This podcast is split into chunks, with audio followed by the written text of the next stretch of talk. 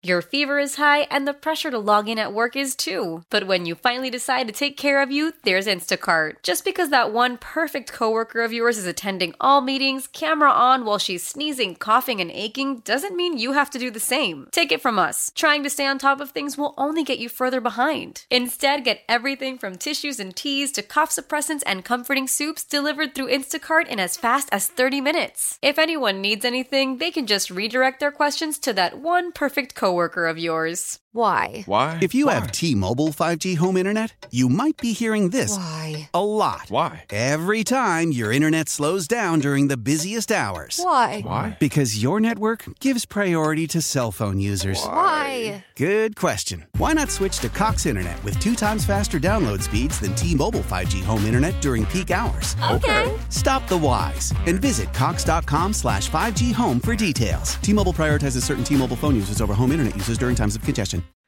Sports Radio 94 WIP. I'm Tom Kelly with you, filling in for Big Daddy Graham on a Tuesday morning following July 4th weekend. Hope everybody had a nice holiday weekend.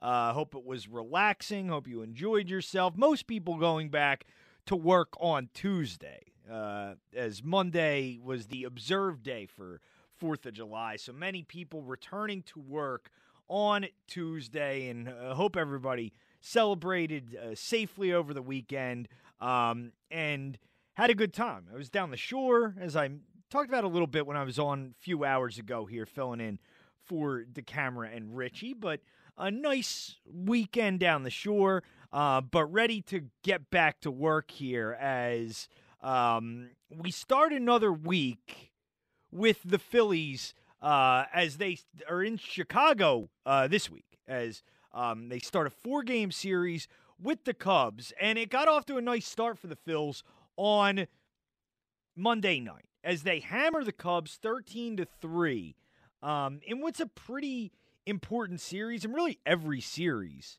is important over the next couple weeks here. And I talked about it a few hours ago. We'll talk about it again tonight. You know, and it's going to be the main conversation dealing with the Phillies over the next couple weeks is obviously how should they proceed. But they end up winning this one 13 to 3, kind of a tight game for a while. Um, but the Phils really explode in the eighth inning. Um, what was a 4 3 ball game, or a 4 2 ball game, rather. Uh, they're able to score six runs in the top of the eighth and really blow this game wide open. They score three more in the ninth as the Cubs have to go to a position player to come into pitch.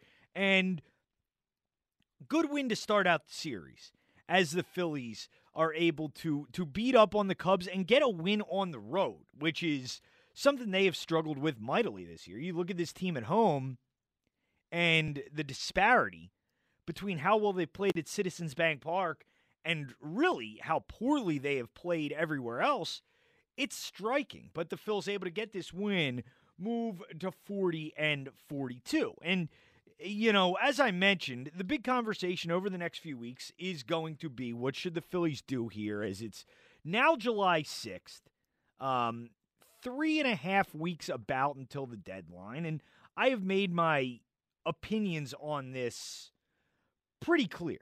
Uh, that I think when you look at this this situation that the Phillies are in. They remain four and a half out as the Mets also are able to win their game on Monday night. But I think the Phillies got to be really pragmatic here and realistic about what they are and what they are hoping to achieve.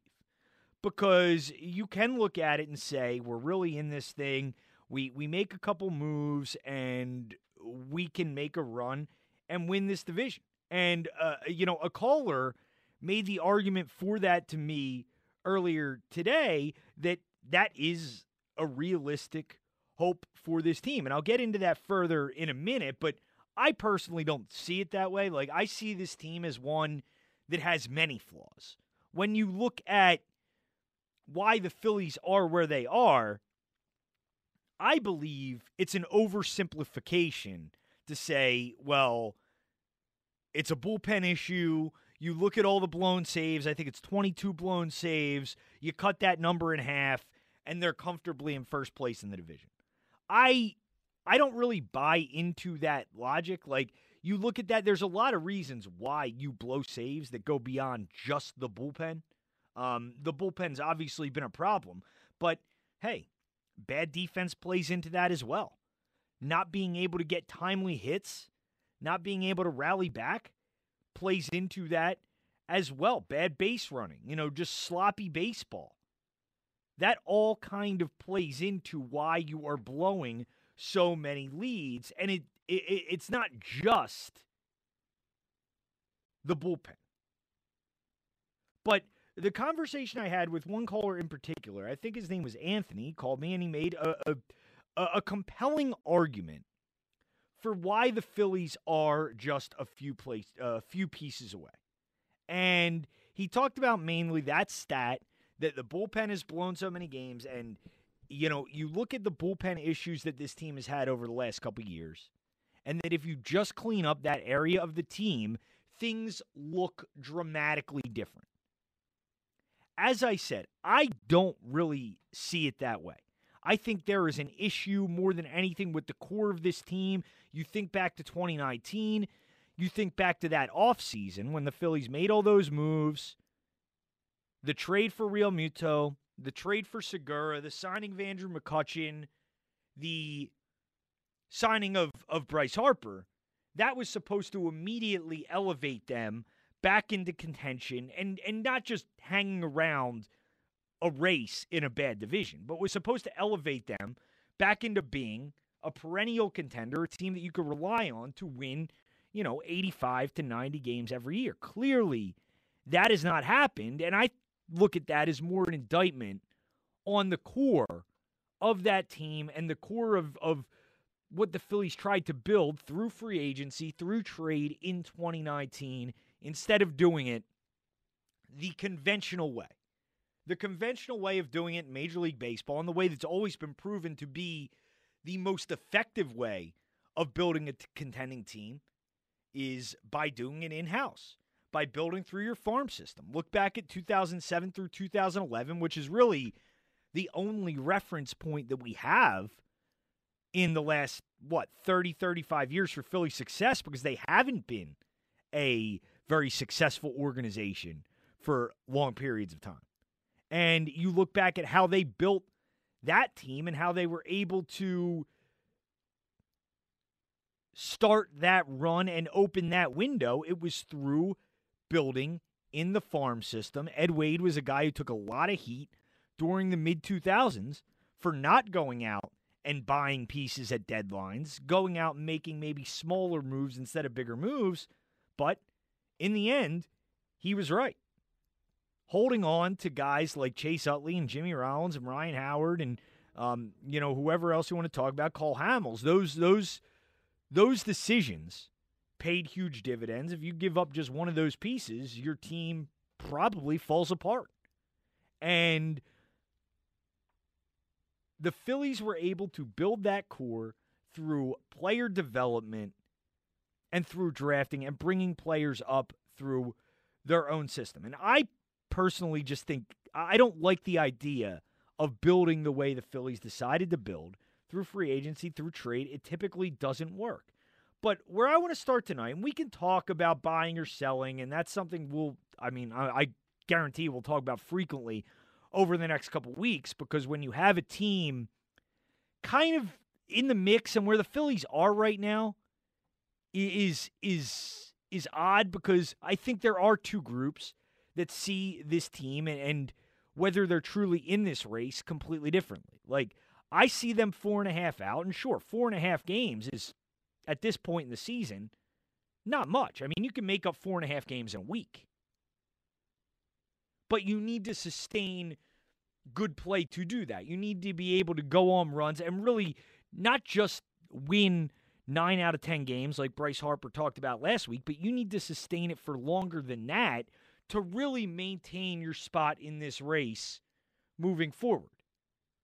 And when you're in the kind of position the Phillies are in, you are in this limbo where you don't know what the right move is, where you could look to add and maybe make a run, or you could think more pragmatically and long term, sell off a few of your pieces and rebuild your farm system. I talked about earlier today, I'd have everybody on the table if I were the Phillies because I think this is kind of like a fake contention that they're in right now. And I don't think it really matters what they do at the deadline. If they go out, they improve the bullpen marginally.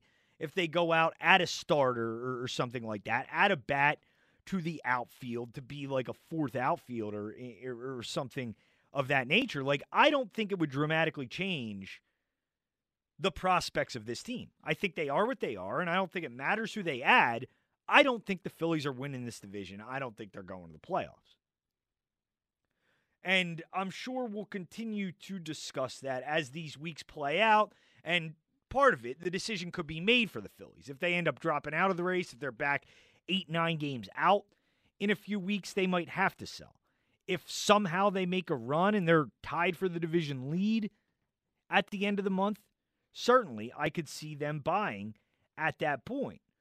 But I want to make it a little more of a broader conversation than just that you know, am I overcomplicating it when I say this is an issue with the team's core? Or do you think it is as simple as the caller that I spoke to yesterday made it seem? That this team really is a couple small tweaks away. That if you just add a couple pieces to the bullpen, everybody else can fall into their spots.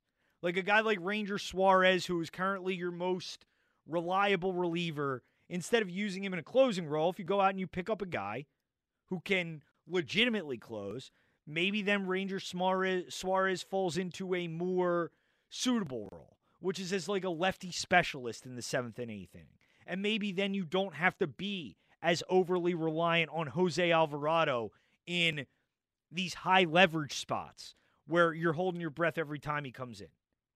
Maybe that takes more pressure off a guy like Hector Neris, where you can pitch him in less high leverage situations, or Connor Brogdon, who Connor Brogdon's a guy that's got good stuff, but every time you put him in a really big situation and you start to do that consistently, it seems to mess with his head a little bit.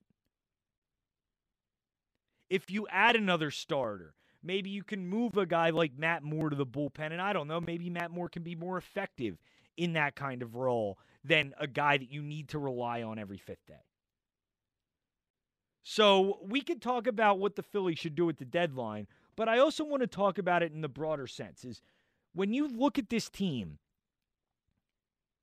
do you side more with me that this is a core issue? That this is just not a very good baseball team, and it doesn't matter what they do at the deadline, they're not going to be a good baseball team? Or do you view it the other way? That it really is a couple small tweaks away. And that some of these smaller issues that the Phillies have create much larger problems. And when you have a bullpen in as dis is in as much disarray as they are right now, and really as they have been the last couple years, it makes everything look significantly worse. And like I understand that viewpoint.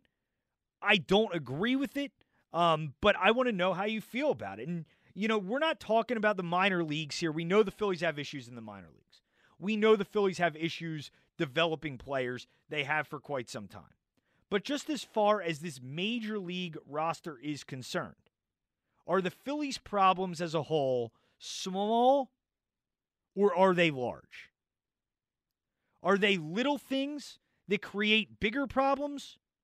Or is there something wrong with the core of this team that is going to prevent them from ever reaching their potential? I'd love to get your take on it to start the show here. 215 592 9494 if you want to get in. 215 592 9494 to join the show. We have many things that I want to get into throughout the course of the show. I had a, a fun side topic that we did on the midday show that I'll continue tonight. I'll introduce that a little later on because we had some fun with it. But uh, a lot of interesting things to get through throughout the course of the show. Dan Wilson producing uh, the show tonight. Are you in all week, Dan, or are you just in tonight? Uh, so I was in last night, in tonight, but Mike will be back starting tomorrow. Ah, I- I- Sorry to disappoint there. It's unfortunate. Um, but what do you think, Dan? You're you're a baseball guy. I mean, uh, Locked On Phillies podcast. Yeah, absolutely. Thanks for the plug. Locked on Phillies uh, on the. Odyssey app and uh, you know Spotify, Apple Podcasts, wherever you get it. Now, I would like your take on this, Dan. As you look, and we can talk about the buy or sell thing throughout the course of the night, if you, if if you know, as we go forward, and we will. But when you look at this team, the problems the Phillies have had, forty and forty-two. Do you think it's more of a core problem, or do you think it's some of these smaller things that all add up and create bigger things? And maybe you do make a couple small additions, everything kind of falls into place a little easier. Yeah, I tend to side with you more so than the caller. I can understand the caller's viewpoint. I think it's a little simplistic to say, well, if they just had a competent bullpen, they would be better because you can look at how many games they've blown. But they also have like the league's worst defense. I think they have, as of a few days ago, only one plus defender in JT Realmuto. So they're giving away tons of outs.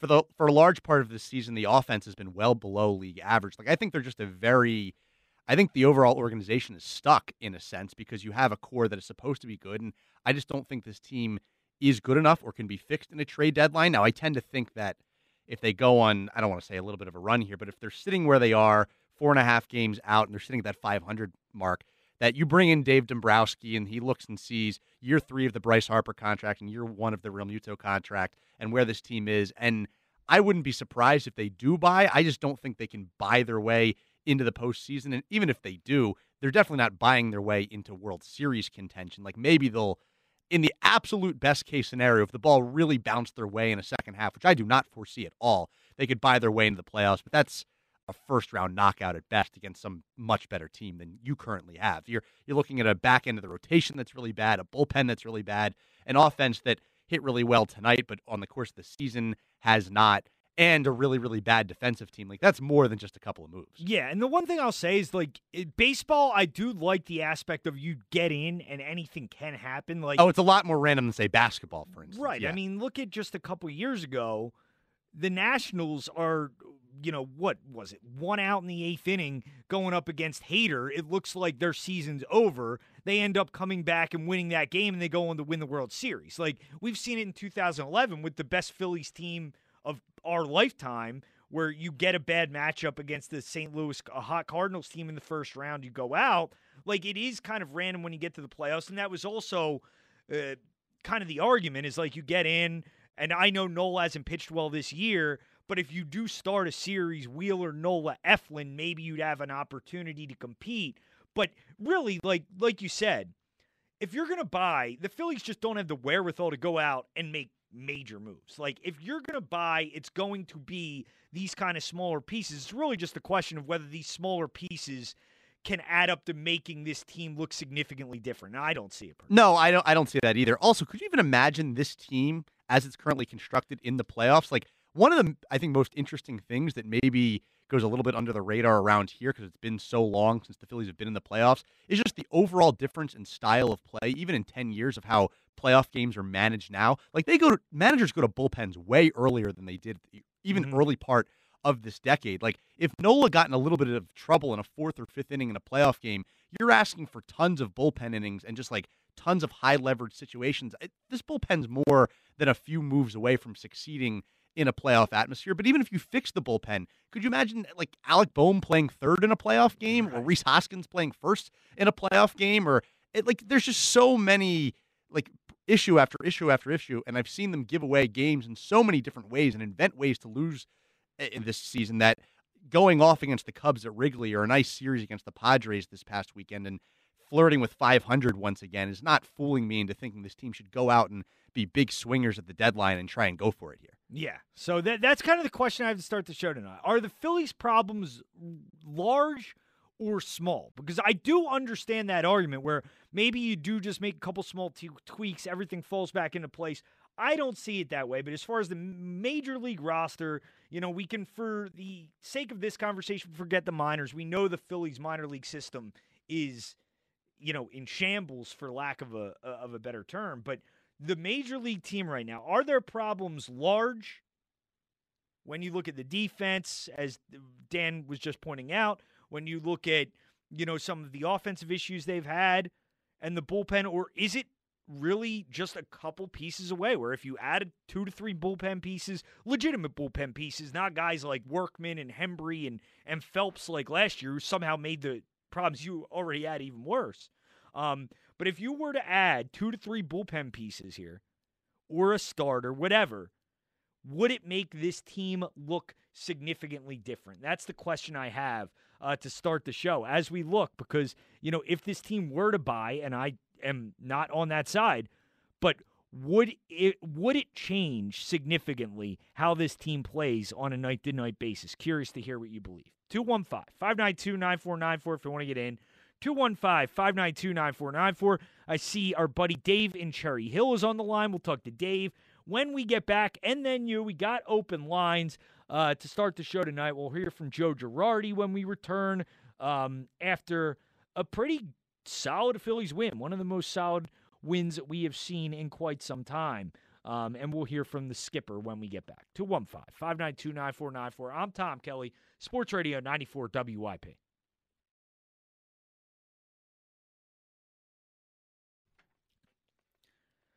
Sports Radio 94 WIP. I'm Tom Kelly with you on a Tuesday morning as we get back. It's always, you know, weird for everybody, I guess, going back into uh, normal work and stuff after a, a, holiday weekend. But it was nice. As I said, I was down the shore this weekend. Um, it was nice being back uh, in a situation where Fourth of July weekend and you can actually get together with people and and not feel bad about it and do it in a healthy and, and safe way. And it was it was I mean it was really active down the shore. I mean going to the beach was just uh, brutal considering how crowded it was. Um, but uh, yeah, it was a, a, pretty good weekend. How was your weekend, Dan? What'd you do? Everything was great. I was here uh, Saturday night, Sunday night, which you know, no place I'd rather be, of course. No, that's I haven't. Not, that's not true. You don't need to lie. No, I, I, I like coming in here on the you know put, putting in the uh, the late night hours, but I actually haven't been down the shore yet uh, this weekend. So at some point, or this summer, I should say. So I'm at some point I got to get there. Yeah, I did. It was I was talking about it a little bit, but I had to I have to learn like all the stuff now. Like you have to put up I have to we have this big tent umbrella type thing which you need to put up because at 4 months old the kid can't get can't oh, really oh, so you got to be a little bit more cautious than you were, say, just a few months ago. Yeah. Yeah, I mean, we put a lot of sunscreen on him, but me, my, my wife and I are both like 100% Irish, so it's like so pale as could be, like re- reapplying right. left and right. Yeah. And I don't want him to get burnt and everything, so I had to do that, and that that you know I have to learn how to do this stuff because I'm not good with this kind of stuff, like uh, you know, putting up a tent and, and things of that nature, and then uh, the fireworks, the fireworks kind of freaked him out a little bit. He was, I was going to ask, what what did he think of the fireworks? Well, yeah. they all went down to the beach to watch the fireworks. We stayed back, but it's like it, the fireworks start at nine o'clock. He usually goes to bed at like te- at like eight thirty or so. Oh, they wake him up, or so he just well he just couldn't go to sleep during a lot of loud noises. Okay, he was, he was, just crying a little. So he was a little bit cranky. Uh, how were the fireworks as a whole? Are you a fireworks guy? I could see you going either way on this. Not no. really. That, Not yeah, okay. really. You just um, anti fireworks. You just don't seek them out. It's fine. I mean, they're fine. I, am not. I don't like hate fireworks or anything. Um, but I was never a huge fan, and now especially with a four month old, they're not really that. It takes a little bit of the whatever enjoyment you had left. I'm the guy at fireworks. I, I you know, I I channel my inner like dad moments where I'm like, hey, this is the finale, like way too early, just to like kind of piss my friends off and stuff. Like you, you have one in that, like you have someone in, in your crowd that does that. No, me and my friend never, me, me and my friends never really went and like watched fireworks together. I don't see July Fourth. I usually would see him, but like other than that, I'm trying to think when else I would have seen him. Yeah, I know. My friends and I, we we we would get in like you more, were doing other things besides yeah fire? we were doing more po- problematic stuff oh I, I, understand yeah not the, setting off fireworks yourself even no no okay. we weren't doing yeah, that. a lot of people did that in my neighborhood just wherever there's actually a pretty bad accident near where i live oh really uh, where yeah uh, so you got to be careful with that stuff but no yeah I, I, I always like saying hey this is the finale way too soon because sometimes those fireworks shows like they like to tease the finale and then they like bring, dial it back and then they do the finale again mm-hmm. and again and again. But yeah, I'm, I'm I'm for it. But it was a good July Fourth weekend, and always prefer. This is a huge take of mine that the the holiday on the Monday following a weekend is so much better than the Friday, even though it's the same amount of days. Like mentally, when you have a Saturday, Sunday, and then the wraparound on Monday, somehow it feels longer. That I'm like a big uh, proponent of that. I get, uh, yeah, I guess so. I mean, but but they basically just made July Fourth Monday this year. Everybody. well, they do that whenever it's a Sunday. Whenever it's Saturday, they make it July Third. Right. So uh, okay. Well, if anybody wants to call in and let us know how your July Fourth was, what you did, uh, that's fine as well. We can talk talk about that as well. 215 592 9494. We're talking about the Phillies starts. Joe, do you think their problems are large? Like I look at their the Phillies issues and I think they're core issues. I think there are problems with the core that they assembled in 2019, uh, when you try to do it through trade and free agency, it typically doesn't work. And I don't think a couple small additions would really do much to change it. Like, we can look at it and say, okay, well, you add a couple bullpen pieces, you know, and things are going to look a lot better. That if it would slot other guys into their roles, you know, you wouldn't have these blown saves and things would change for this team, and all of a sudden they'd be a, a good team, the best team in the division. I don't see it that way. Um, but if you if you believe that, um, I'd like to hear from you. Do you think their problems are, are are large, like core issues that aren't really solvable this year, as I believe, or do you think they're small? That if you do add a couple pieces here, a couple pieces there, it can significantly change the way this team looks and significantly change their fortunes moving forward. 215 592 9494. Hear from Joe Girardi after this 13 to 3 beatdown of the Cubs in a couple minutes. First, let's go to Dave in Cherry Hill. What's up, Dave? Hey, Tom. You know, I got to compliment you a little bit. You always paint such an interesting picture, and you you get my interest up anyway. I don't know about the rest of the people. No matter what it is, the uh, Phillies or the Eagles or the Sixers. Well, thanks, um, Dave. I look at the. I'd like to look at the season myself on the team exactly as it is, with neither being a seller or a buyer. If you were a seller, I think you'd surely lose everything. The buying is a question mark. But looking at the team as it is, I think that they're really an underperforming team. That there's kind of nowhere to go but up. The defense could could get better. The, the uh, and the uh, the bullpen could get better starting pitching, I don't think will get better. And uh, if you look at the last three seasons, though, they've tended to play bad the second half of the season, and you've got to break that trend. And uh, I think they could. Uh, certainly, the defense could get better. Hoskins and Bohm could get towards last year's form, and uh, and Harper could get healthy. He's been hit in the face, and and he maybe could get better. Uh, one one person that bothers me a little bit is Odubel. He comes in hitting like crazy, playing outfield, and now he seems to be regressing a little bit.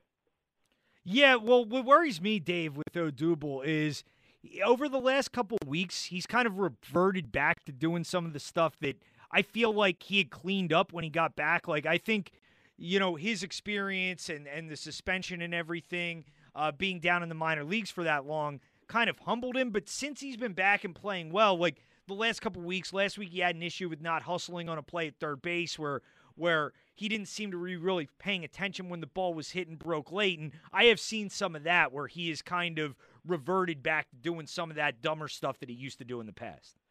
I agree with you. I'd like to see them start somebody else, bench him for a few games, and see if that uh, brings him back. He he seems to play a little bit better. He's a little more motivated to prove something, and uh, I don't know, maybe Moniak or another center fielder, if you could find one, would be nice. Yeah, that's a problem, Dave. I just don't think they really have anybody else to play. Like, you just need to get Od. And I know we've said this a ton, and, and Odubel sometimes is uh, difficult to get a hold on to do this for longer periods of time but you just need to get him back doing the right things because I don't think they really have any other options. Like Moniak is not ready, and they said Moniak's not even a center fielder anymore. They think he's more of a corner outfielder. They don't think he can he can do the things defensively he would need to do in center field. And you don't you don't see any other prospects for center field? No, I mean that, and that's a huge part of the problem with the organization as a whole. Is uh, you know their farm system is really bare when you look a lot of these spots. Yeah. Well, maybe there would be a place to to be a buyer to get to pick up some uh, somebody cast off. Yeah. Uh, that would be a good hitter. Uh, but I really think that that uh, Hoskins could catch fire hitting, and Harper could, and Gregorius could, and Bohm could. They could all hit a lot better than they've been doing, and Yeah. play defense better too. Yeah, well, I hear you, Dave, and I appreciate the call, man. Thank you very much. And yeah, I mean, that's really what's going to influence this decision here, and it's why, you know, when you talk about buying or selling, and it's hard. It's hard, as I say. Let's talk about the major league team and kind of forget about the minors a little bit. That's difficult because that does play into it. Because when I talk about selling, and I I, I discussed it earlier today, like I'd be willing to trade everybody. Zack Wheeler, J.T. Realmuto included. And I know they're your two all stars. I know they've been your two best players. And Wheeler this year has been phenomenal. He's on a very affordable contract where uh, he's one of the better bargains in baseball considering his performance. But the minors does play into it. And the fact that the Phillies farm system is as as you know barren as it is that does play into why I would make all these guys available. Like I don't want to trade a guy like Zack Wheeler. I I, I want to make that perfectly clear. Like I'm not selling these guys just to sell them. But the scenario uh, you know that I've discussed is if you get an offer from a team, a contender who needs a frontline starting pitcher, and they are desperate and they're a team like like say the situation the Dodgers have been in the last couple years, where they are in a spot where it's we are going for it right now. If somebody comes to you and says, "We will give you four prospects," and you evaluate these prospects and they are decent prospects and two of them really have a chance to be players, like whether they're position players, whether they're pitchers, that's something you need to consider doing. Like uh, the- with the with the way your farm system is, you need to consider getting talent in there and infusing your minor league system. And really, the only way to do that is to trade some of your better pieces at the major league level. And it's not something that I would want to do. It's not something I'm sure the Phillies want to do, but I think it would be foolish to not even consider it. 215 592 9494 if you want to get in. Uh, let's go to Jeff in Tabernacle. What's up, Jeff? Hi, how you doing? Uh, yeah, I've been perusing the internet and you know some of the other major league teams, and like for instance the Mets, like they're very enthusiastic about being in first place, and they're really big right now on being buyers. So I think to add a few pieces to the Phillies and tweak the team would kind of be in vain because all the other playoff contending teams are going to be doing that also. And hate to admit it, but right now the Mets are the front runner. So big market, New York, lot of money, big new owner, big money owner. They're going to go big on buying at the trade deadline. And for the Phillies to tweak the bullpen and maybe add a fourth starter, you know, I think it would be in vain because you're running a team that's doing the same thing. The Mets offense is the exact same story as the Phillies offense this year. They were injured and they're totally underachieving. They're healthy again. They're looking for their offense to kickstart, just like we're we're looking at ours to kickstart. Plus, they're going to go big with adding pieces at the trade deadline. So, and and then to Dan's point, what he was saying about the playoffs, even if you would squeak into the playoffs, this team isn't going anywhere in the playoffs. So, I think the pragmatic thing to do is be a seller at the deadline. Yeah, I agree, Jeff. And, and yeah, I heard Jody talking about that as well, as far as the Phillies kind of swimming upstream with, uh, you know, the trade market at the deadline, because it's true. Like, you look at these other teams in the NL East, like you mentioned the Mets. The Mets are looking to win now. They're going to go for it, obviously. The Braves are in the same kind of position. They're going to go for it. Washington probably will make some moves to add instead of subtract. So, yeah, I agree that the Phillies are already going to be in a market where a lot of the teams in their division are going to be buyers, and there's no question about that.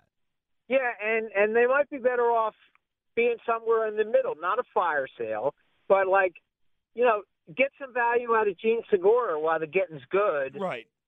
And like Dan said, you you got to add a third baseman to complete defense. Maybe the DH comes next year. You put Beaumont first or in left field, and you got uh, Hoskins for DH.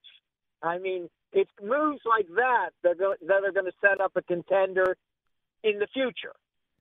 Yeah, no, no, it, it's a good point, Jeff, and it's it's something that they gotta gotta look at here. And I appreciate the call. Thanks, man. And I do wonder if this plays into it. And this just occurred to me during the call. And Dan, I, I want your opinion on this as well because when you think about buying or selling, and you think about like the outlook next year and beyond, and this kind of I think would add to right or not the logic behind maybe the Phillies buying is the very realistic possibility that there is no baseball season next year.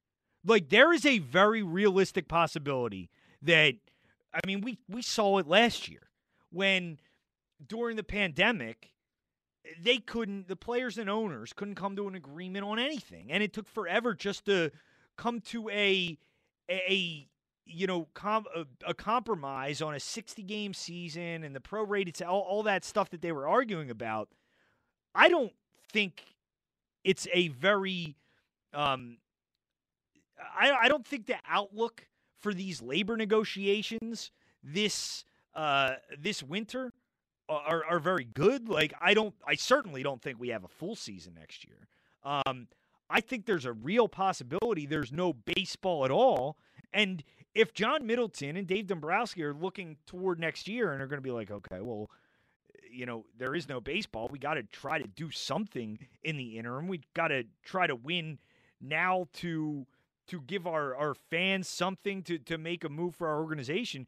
Do you think that plays into their thinking at all as we head toward the, the deadline, considering there might not be baseball next year? I mean, it might. I don't think it should. Like, I don't think you can think that way as a team because even when you have to assume that there's going to be some baseball next year and you're going to mortgage the future of your franchise, whatever season there is, because you're playing like there's no tomorrow. But I agree with you in terms of this coming winter. It's going to be kind of a lot like, like you remember the winter of Machado and Harper, and it felt like that would never end. Except we're talking about the sport actually coming back. Like last year, you had some health things coming into play, and I think the players and owners probably could have gotten back sooner than they did. But next year, all of the pressure is going to be on them. There's no health reasons, assuming that some variant doesn't pop up that everyone needs to go get vaccinated for again.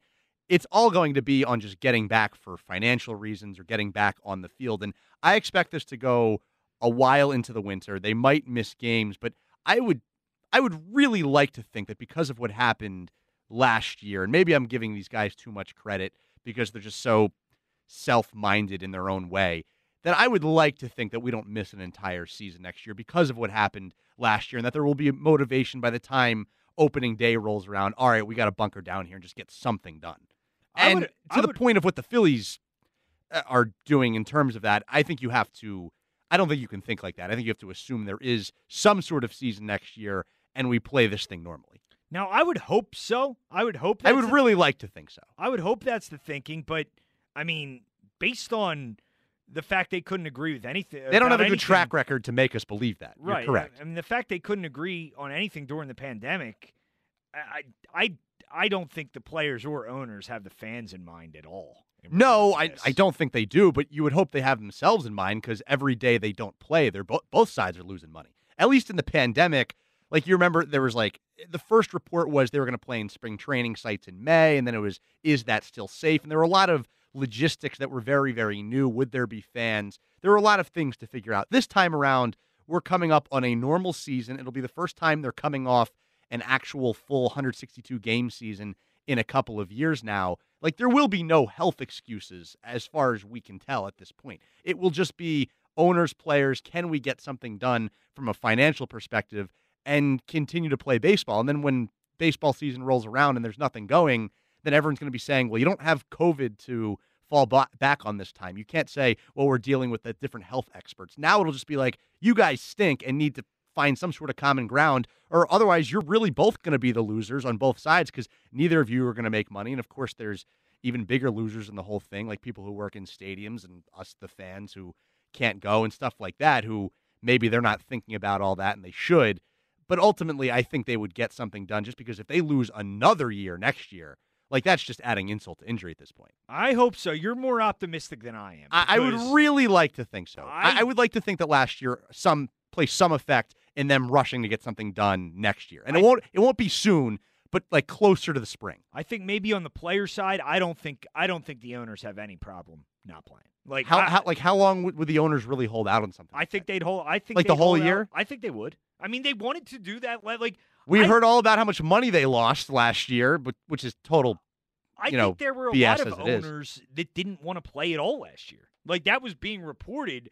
I don't think the owners particularly like we already know the owners don't really care about the No, it's just game. you know I it's like mean, the, it's like their own fantasy baseball team. It's just like a side hobby for some of them. yeah, and I actually think Middleton is actually one of the owners who cares about you might care a little too much to be honest. Right, and that, that, I think that's a big part of his issue. Is I and I've said it before. Like I think John Middleton truly wants to win. I think he truly cares. I just don't think he really knows how to win and how to do things the right way. But yeah, it's interesting, and I wonder if that would play into the Phillies' thinking as they head toward the deadline here, as you know, potential lockout or strike, whatever you want to call it, could loom um, in 2022.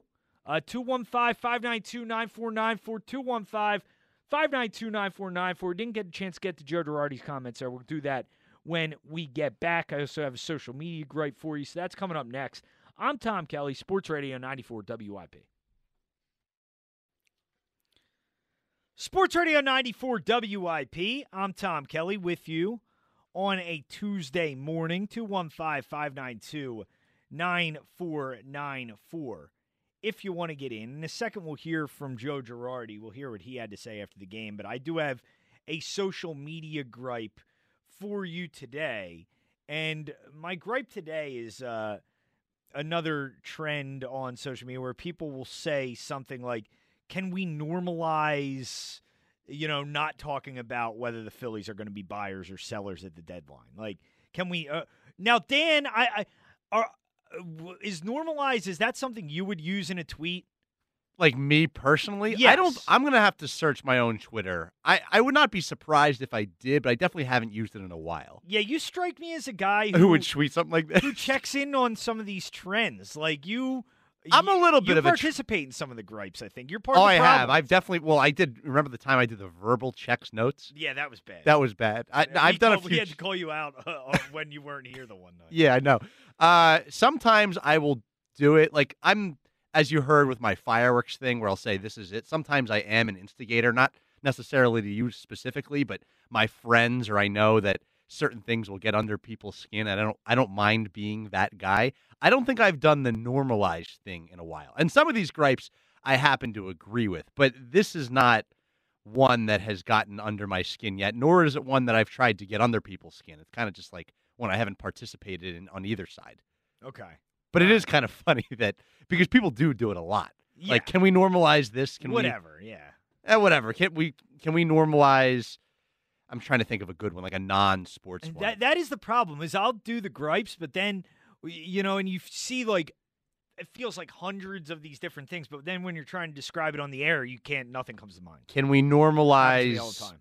going into Wawa with sandals at the beach? Eh, people do that all the time, but I'm trying to think of like something that is a little bit faux pas that eh, maybe gets phased out. Would be the best way to describe it. I guess. Eh. I'm, I'm trying to. I'll I'll I'll find some examples. Okay. here, and we'll, we'll read them off. There we go. Yeah, that's that's what Mike normally does. So you can you can find some examples, and we'll we'll try to describe it in a way that's a little uh makes a little more sense. 215-592-9494 if you want to get in. And I also wanted to throw this side topic out there because I did this a little bit when I was filling in for middays, and we had some fun with it. So uh, I want to give it to the other uh, overnight audience here. Um, I was uh, discussing the fact that the Cowboys were selected as the team for Hard Knocks this year, which Hard Knocks is a show that's really fallen off in the last couple years. Like I was out on Hard Knocks pretty much when they had a they actually had the perfect team 2 years ago with the Raiders and like because the Raiders have so much editorial um say in terms of what can be broadcast and what can't, they like did not get as much into the Antonio Brown thing as they should have. And that was that was when Antonio Brown was really causing all those issues with the Raiders. He, there was that leaked phone call of him and Gruden, which still crack that cracks me up every time. And the fact that Gruden like loved the video that he put out that was like very demeaning to Gruden and the Raiders, but like when they didn't really dive into that too much, I'm like this show sucks. Eh, you you don't really get a great look at what's actually going on. Last year, I didn't even really watch it with the Rams and Chargers. It was really just eh, from the episode I watched the first episode was basically just all the stuff they had to do with COVID protocol. And at that point, I didn't even know if there was going to be a football season. It was kind of depressing, so I just didn't even watch it last year. But like in a hypothetical world where you could have a show that was like unvarnished, un, you know, unedited content, what would be a team throughout history that you would like to have followed throughout the course of a season in any sport?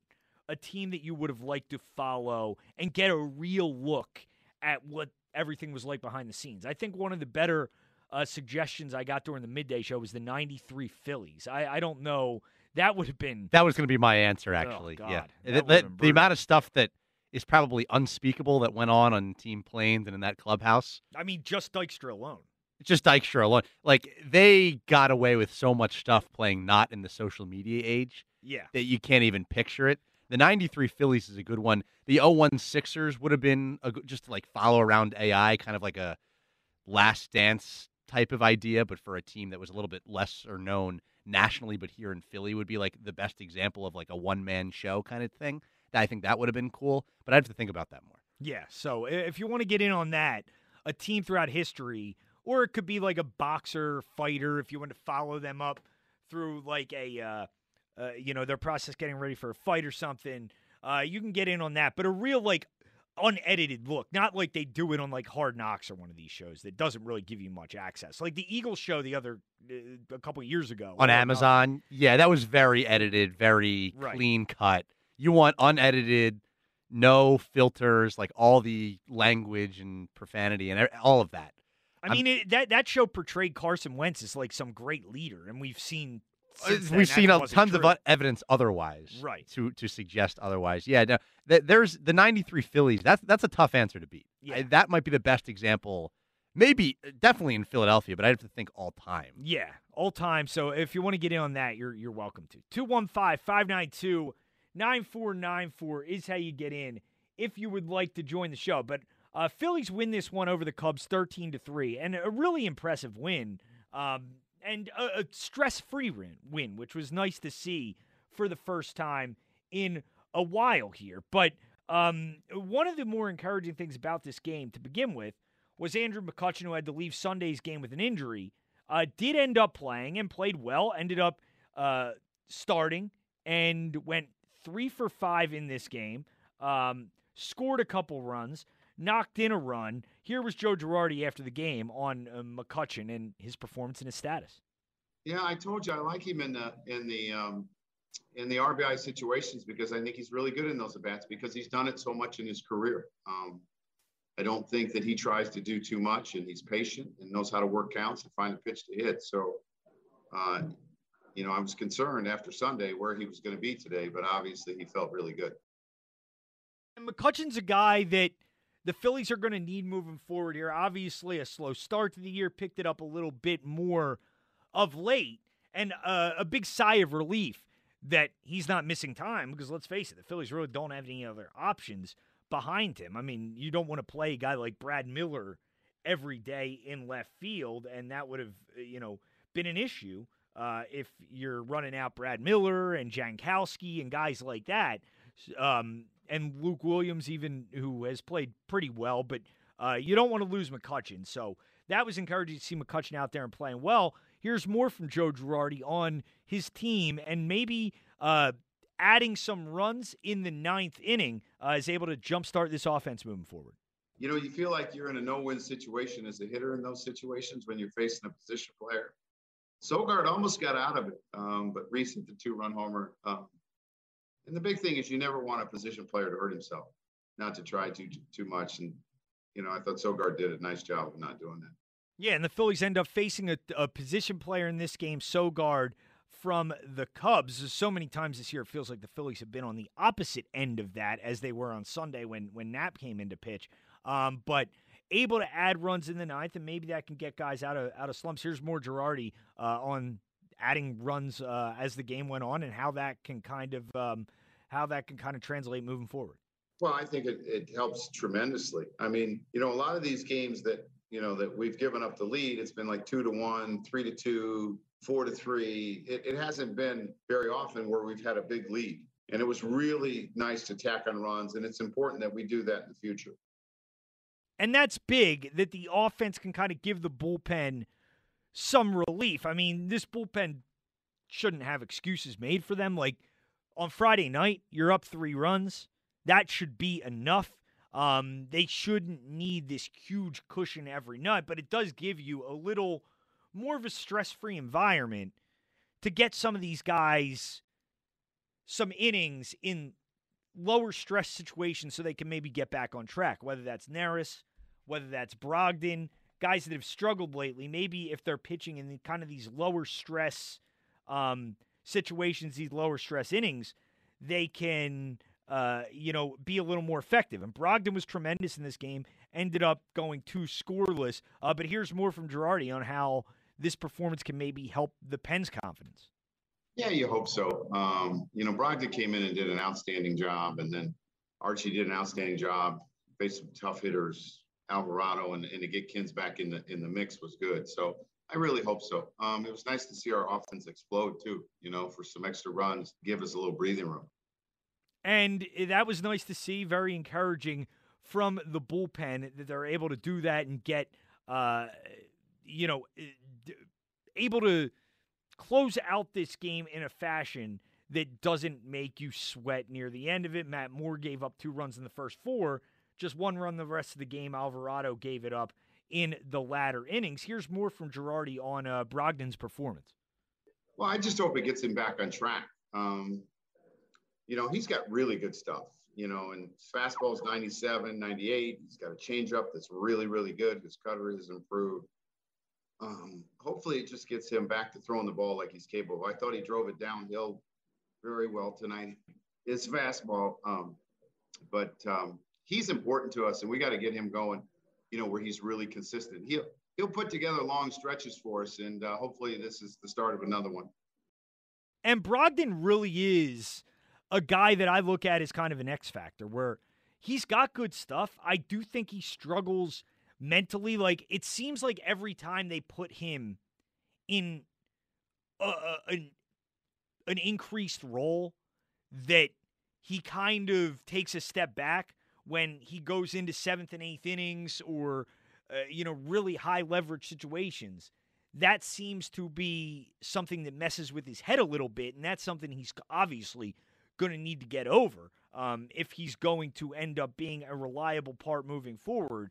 Um, but just as far as pure stuff is concerned, uh, when Brogdon's got it going with that changeup fastball mix, he can be pretty effective. And it was encouraging to see him not just pitch well in this game, but to go two innings. I mean, when you can have a reliever come out, give you multiple innings, that obviously helps in a significant way moving forward. Here's more from Joe Girardi on what would have happened uh, if the Phillies need to close this game out and who currently is the the closer on this team.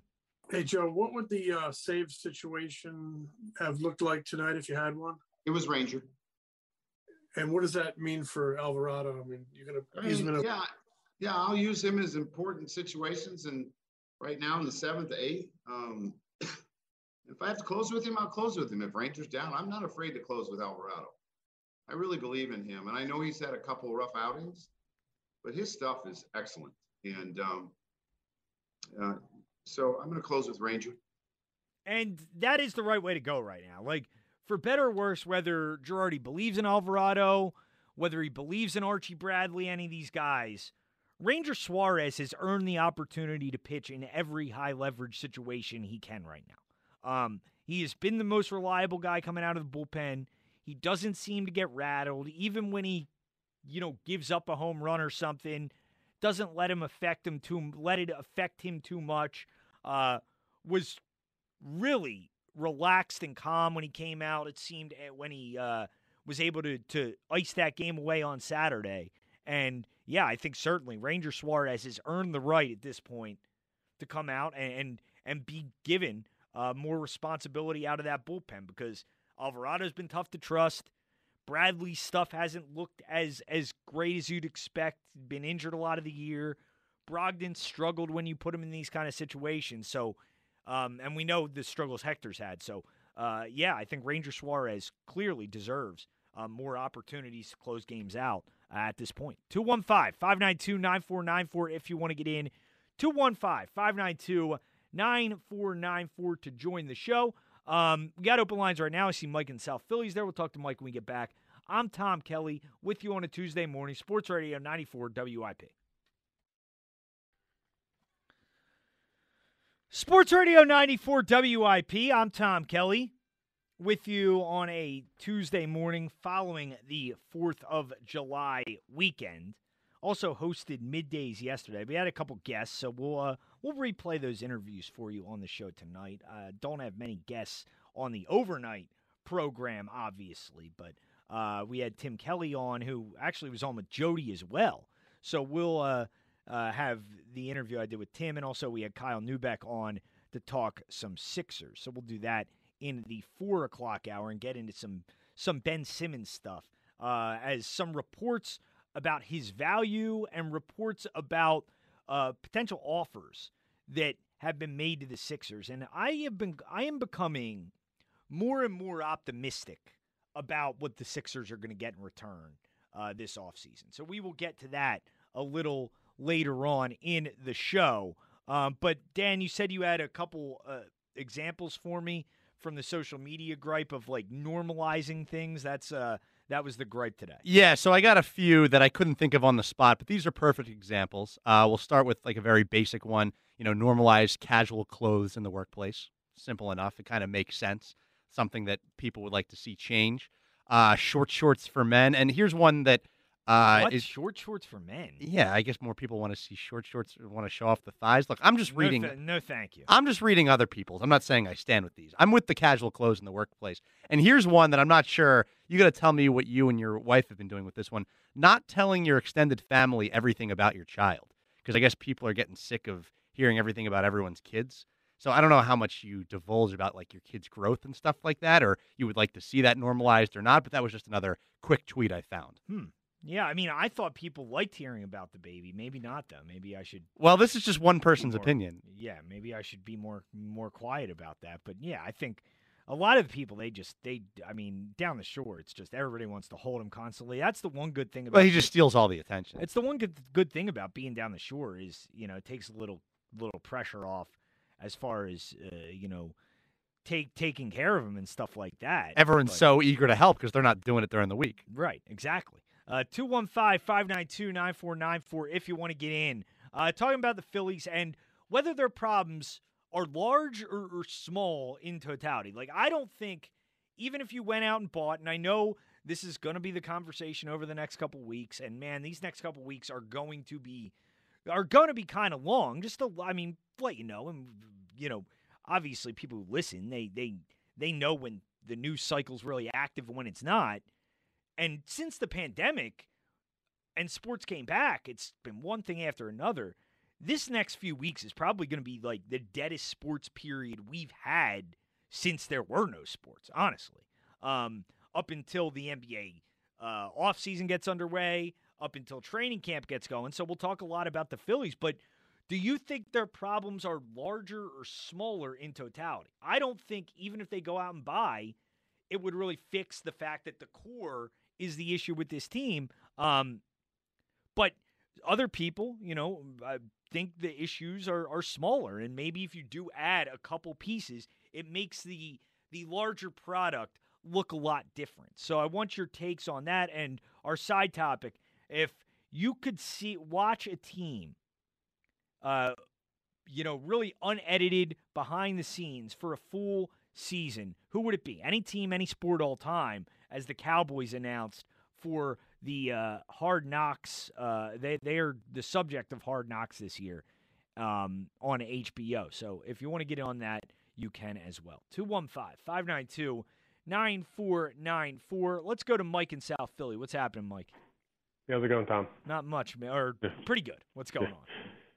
Actually, I have a social media group of my own. Uh, oh, nice. It's related to sports, actually. Um, I've noticed a lot of people pretending that they love soccer so they can come off as multicultural. There are people who like soccer, but whenever there's a big tournament, whether it's the Euro or the Gold Cup, there's like a thousand percent increase in people who go on social media to talk about soccer. If you're a soccer fan, you will always talk about soccer. The people who spring into action, you know, the cockroaches who are lying dormant and spring into action when one of these, you know, tournaments comes along, they don't like soccer. They want to come off on social media and pretend like they like they like soccer because they think so, they think it'll make them look multicultural. Yeah, that that that's an interesting one, Mike. So so the fake soccer fans out yeah. there. Uh, look at me. I'm I'm a, I'm a diverse sports fan who likes sports outside of the major four. Look at look look at me. Right. Like I didn't I I didn't see the some people I didn't see them say one thing about soccer until the last few weeks. Not a single thing. And all of a sudden now they love soccer. No, you don't. You want to come off as multicultural. Look at me. I like I like soccer. You know I'm a, I'm gonna I, I can't wait until they uh, they start tweeting about bocce like you know or, or curling.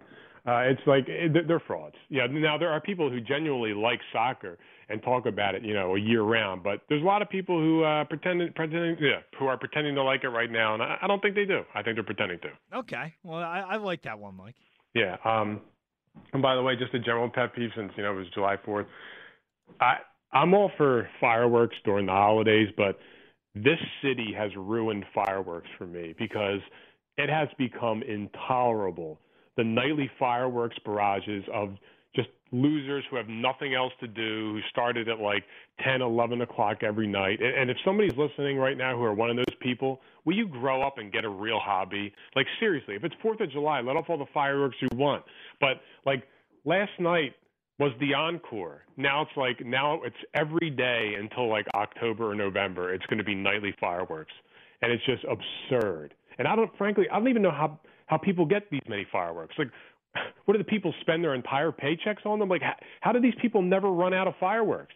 People do overdo it with the fireworks, Mike, and it's like the Fourth of July will start this period where the next month will be fireworks like every night. Yeah, and it'll go on. Yeah. Uh, but um, anyway, uh, for the Phils, um, yeah, like I'm actually le- legitimately concerned about the Phillies' future because I was thinking about it. Like, you know, I, I always like to think like well into the future. I like, you know to kind of prognosticate a little bit. Mm-hmm. And um, I think the Phillies are at a very important juncture where they could, I, you know, if we agree that it, they're they're probably never going to win a title or a championship with this core unless John Middleton decides to just completely take the lid off the spending and just let them go hog wild, which I don't think he's going to do.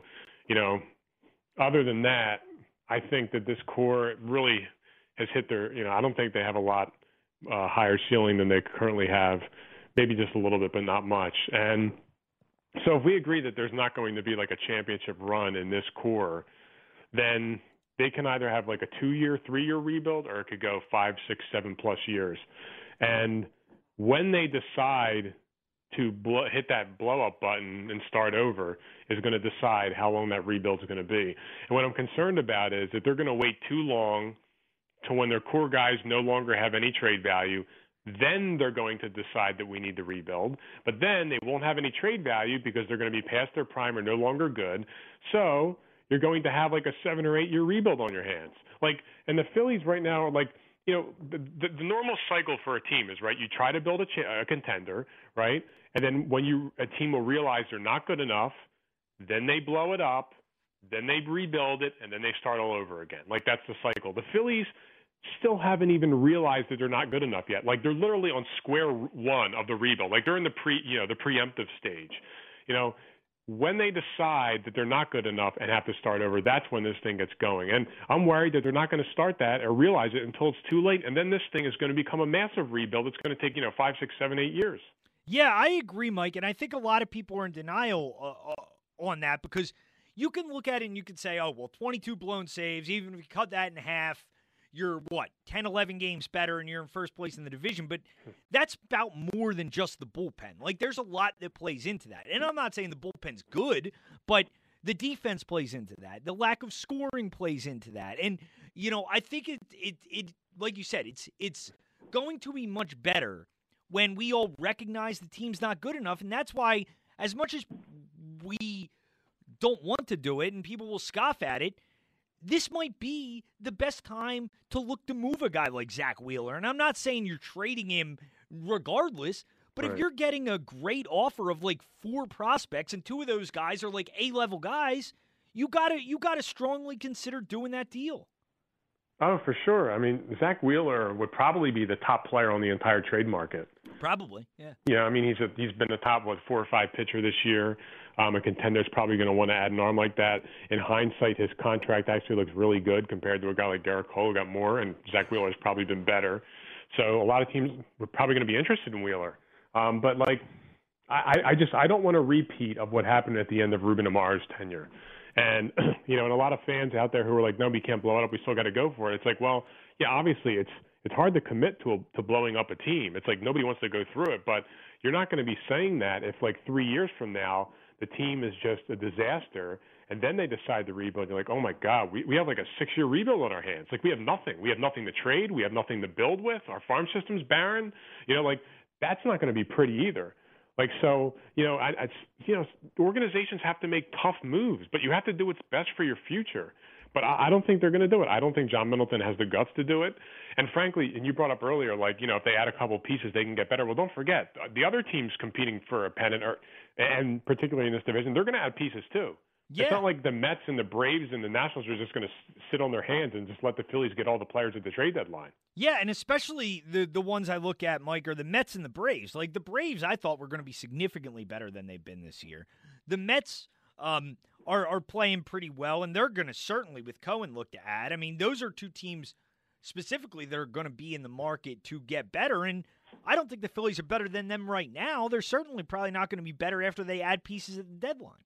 Yeah, and unless they like, even if they got into the play, like there, there's no way they win a, a playoff series with this bullpen. It's just not going to happen. I th- yeah, unless unless Wheeler pitches complete games and Nola somehow finds himself. Yeah, I kind of agree with that. Yeah. Um, so now I was thinking about this, right? Like, usually it's like an annual thing for me. Whenever like Fourth of July, like I'm not a summer guy. I know some people love the summer. Actually, I, I prefer the cold weather. I, I I get hot really easily. Like I start to get really hot at like 80 degrees. So I just I just never liked the summer. Um, I, I just I love the fall. So I always look forward. You know, after like the first month or so of summer, I'm like, oh yeah, I get it. It's time to move on to football season. And like annually, whenever Fourth of July is over and it's the next day, July 5th, I'm like, all right, we got Fourth of July out of the way. It was great. Now, just for me, it's the countdown to football season, and I just I can't wait for it. Um, obviously, the Phillies not being all that great this year, you know, makes it more uh, of an anticipation for football season. But you know, you know what it is for me too. It's coming off a year where we had no fans in the stands all season long. I almost felt like we had like a half of like not even a real football season. So it's almost like to me it's like I've gone an entire year without watching real football, so it makes me anticipate it more. I cannot wait for this football season. Can't wait. I'm like counting down the days to training camp. And to me, what's more interesting than anything is there's maybe more than in, in at least in recent memory. There's so many things that I don't have any clue how they're going to turn out for this team. I don't know what Nick Sirianni is. I don't know what Jonathan Gannon is. I have no idea what uh, Shane Steichen is going to be as an offensive coordinator. I still don't even know what Jalen Hurts is yet, really, honestly. Like, he had some games where he looked really good. He had some games where he looked terrible. And then you obviously you have guys like DeVonta Smith and Gainwell. And I mean, there's just a whole bunch of things. Is Zach Ertz going to be on the team? Like, there's so much uncertainty. And I'm actually really looking forward to training camp and and maybe even the preseason because I really want to see you know what some of these guys are going to look like and what the offense is going to look like.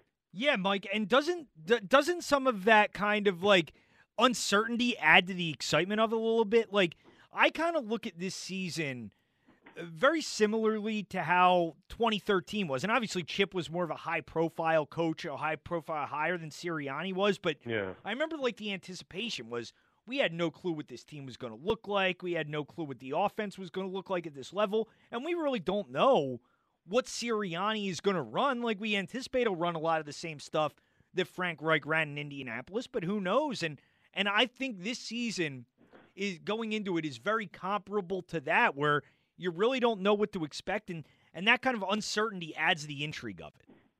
Oh, absolutely, and and even for me, you know, I know you disagree. You think the Eagles are going to be better than I do this year, but regardless of that, like I'm going in with like no expectations at all. Like even though I think they're going to be bad, it's not like I'm just going in kind of this like I just want to see what happens. Yeah. You know, they they are what they are. You know, I'm I, you know, I do think it'll be better for their future if they have one more down year. Just it'll set them up, in my opinion, for next off season if they want to get a quarterback and things of that nature. But, um, but regardless of that, like I'm just going in with like just, just I just want to see what happens. Like I, I honestly have no clue. Like Nick Sirianni is the first coach, maybe like maybe in my lifetime, where I don't have any clue at all. Like not even the slightest hint of what he's going to be. Like he could be the next, you know, Kyle Shanahan. He could be the Jim Zorn, like like the worst coach ever. Right. And also another added element to this upcoming season too is going to have a little bit of the process kind of error, Sixers type process where we're going to be watching other teams and rooting for them to lose because we have their draft picks. Yeah. No, uh, no, that that's something that's going to be cool about it too, Mike, and I appreciate yeah, it. Man. Care. Thanks for the call. Yeah, I think when you look at it. Uh, we're, we're going to have three games to pay attention to every week. You got the Eagles game, you got the Dolphins, who the Eagles own their pick, and the Colts, who the Eagles own their pick, and we're obviously rooting for the Colts to lose. But you don't want Carson Wentz to get hurt because then that pick would move to a second rounder. So, um, yeah, it's going to be fun, and, and I can't wait. And this is around the time where you kind of get that football itch. I guess we're nine weeks, ten weeks, something like that. Um, so yeah, it's going to be exciting, and and we'll get to it either tonight or tomorrow because Seth Joyner uh, had joined Glenn and Ray over the weekend, but I agree with Seth. I mean, Seth uh, spoke about this team maybe being better than expected, and and I think they will be. I, I think this is a team that, and again, I'll continue to say it. It's all going to be about Hurts and Sirianni. Like Hurts and Sirianni are in so many ways going to determine what the outcome is of this season for this team. Uh, but you look at the rest of the roster. I, I, do not think it's a bad roster, and I think this is a team uh, that could have some real, legit success this year, and I can't wait to see how it turns out. 215 592 9494. 215 592 9494. If you want to get in, talking Phillies, if you want to get on the Eagles, you're welcome to. I, am going to definitely, over the next couple weeks here, since there is a little downtime before the Sixers offseason picks up, um, we are going to start really getting more into the Eagles over the next couple weeks and looking at the roster and breaking everything down. So if you want to get on that, you're welcome to. We do have open lines right now 215 592 9494. Harold Lance C. Guys, we'll get you after the break. I'm Tom Kelly, Sports Radio 94 WIP.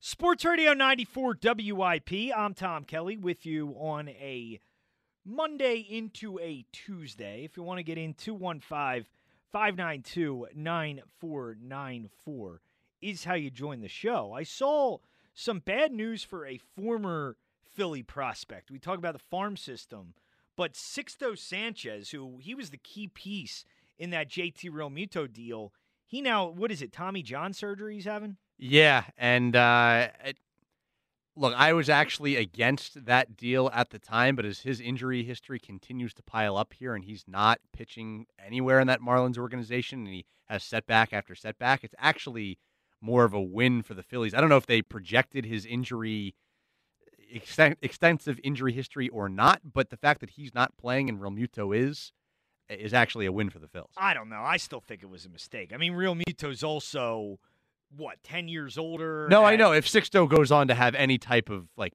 pretty good pitching career, like the Phillies could still use him. Yeah. And, I'm just and, saying in the short term, maybe this is part of the reason why they did it. Yeah, but that's kind of the problem though, isn't it? Like the Phillies thinking is always in the short term. And like it, it is. You're absolutely Six, right. Sixto Sanchez, like a Tommy John surgery anymore for a pitcher, it's pretty routine. Like, and I think you know the potential of what he has i, I still I, I, still think that move was a mistake oh i i 100% agree it was a mistake and a mistake for the biggest reason being it didn't fit the timeline of the team and i think we're seeing that now like they should have been building a little bit longer term than they were and Maybe it's because they don't have the prospects to do it, but they were looking at this thing and they basically just got sick of rebuilding and said, let's go buy a team. Let's go get Realmuto. Let's go get Harper and see what we can do. And I think we're seeing the results of that, whether it's last year, this year, whatever. It's a 500 team. Yeah, I, would agree, and and you know, hopefully, seriously, hopefully for Sixto Sanchez, regardless of that, that he gets back and and pitches and pitches well. He's a good talent, and you, you never like to see a kid with that kind of potential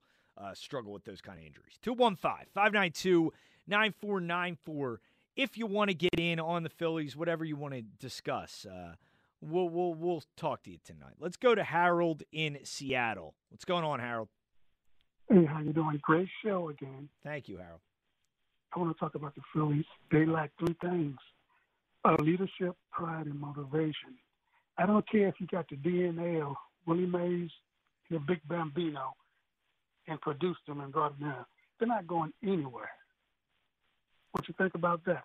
Well, not going anywhere. What? Because of the uh, the motivation aspect of it. I do agree that there is a leadership issue with this team. I think you can hear it in the way they speak all the time, as they say they're a really good team. They're going to go on a run. They've been saying that for years, and it still hasn't happened. So I would agree that the mentality of this team is not where it needs to be.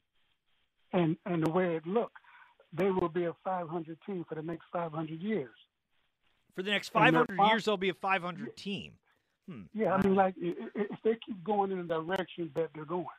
Yeah, I mean they gotta they gotta figure out Harold how to think more for the long term. I think they've made way too many short term decisions over the last ten years, and it's cost them in in a significant way. When you look at how to build in Major League Baseball, it might be painful to look at the long term sometimes, but it's what you got to do from time to time. I think they should break the team up now. Don't wait. I agree. Because if you because if you wait, you're going to be like the Sixers. So would you, Harold? Who would you try? Would you look at dealing everybody at the deadline, or are there certain Bryce guys that you wouldn't look to move? Anybody you can get money for. Anyway, I don't care who it is. Bryce Harper, the uh, Glad, uh, the guy that sells food, get rid of all of them because this team is not going nowhere. And their farm system would be better off growing crops.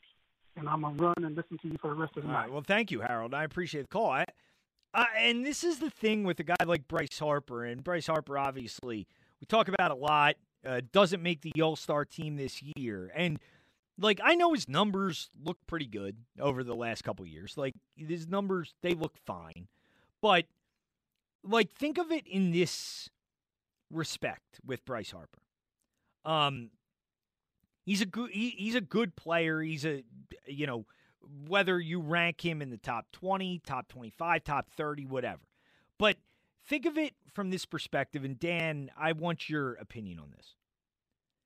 If Bryce Harper's really that good, like if the Phillies were hypothetically, and I don't think they would even consider trading him because he, they look at him as a franchise piece. Would there be a market for him? Like, I don't think there's a market for Bryce Harper. I don't think there are many teams unless you're willing to eat a significant amount of money. And I think this really speaks to truly how good or, you know, not so good Bryce Harper is I don't think there would be much of a market for him if you put him uh, out on the uh, out on the trade out on the trade block. I don't even know. I agree with you. I don't even know how much that has to do with his play over the past few years. You remember the winter with him and Machado? What percentage of baseball was actually interested in, in him? It was like just a handful of teams right. who were actually willing to fork over that kind of cash well, for any player. And the Dodgers and the Giants only wanted it to be short term, right? Like, I think it was no the, the, Dodgers. Maybe the Dodgers. The Giants, the Giants were willing to go long term, but they were only willing to go. weren't they willing to go like seven or eight? Like I, I didn't. I'll have to pull up the final yeah. offer. It was somewhere in the seven to ten range. Right. The Dodgers specifically wanted a three year deal, and Bryce Harper basically chose the Phillies because they were like, "Sure, we'll give you 13 years if you just sign now." And obviously, the injuries and the back problems play into that doesn't sig- help either significantly as well. But it's like I, I, do, you know, that is kind of the argument here. Where my, my point is like, if the Angels put Mike Trout on the block, I don't know what percentage of teams would even. Oh, I think everybody would be interested. I, there's a lot of teams. The Rays, every, every, the Rays would not. No, but every kind. team with money would. you would think would would be interested in just how good he is, but I don't know Like because Harper, one on the bl- he's not as good as Trout. I'm not trying to put him in the same I mean- conversation as him, but there, there's just so many teams who won't even fork over that kind of cash. the difference the difference would be significant in the interest level. I think that's pretty clear. That is, I don't know, but I really, I think you'd be surprised how many teams would not would just say we can't compete with the Yankees, with the Red Sox, with theoretically a team like the Phillies who sometimes have that kind of money, with the Dodgers, with the Giants. So you'd have teams like the Kansas City Royals who wouldn't even step up to the plate. Okay, well, uh, how about let, let's look at this. So the difference is what? 300 over 10 years for Machado, 330 over 13 for Harper. So Machado has a higher average annual salary. Would you agree that there's a significantly higher market for Machado than Harper? Because I I, I think there would be. I think actually we were going through the numbers the other day. I was producing the midday show. Harper, I think, has actually been slightly better since their deals have been made. What's surprising, and maybe the reason why it doesn't get as much attention in San Diego, is who would have bet a few years ago that when those two guys' teams play and step on the field, that neither one of them is the biggest star on the field. It's Fernando Tatis Jr. Like Machado's not even the best player on his own team. Yeah. I just I don't know. I I, I, don't I don't know if the if the market would be bigger for Machado than Harper. Eh. I, I don't know if I agree. The injury history for Harper is a knock against him, but I think both of them are in the same caliber of player.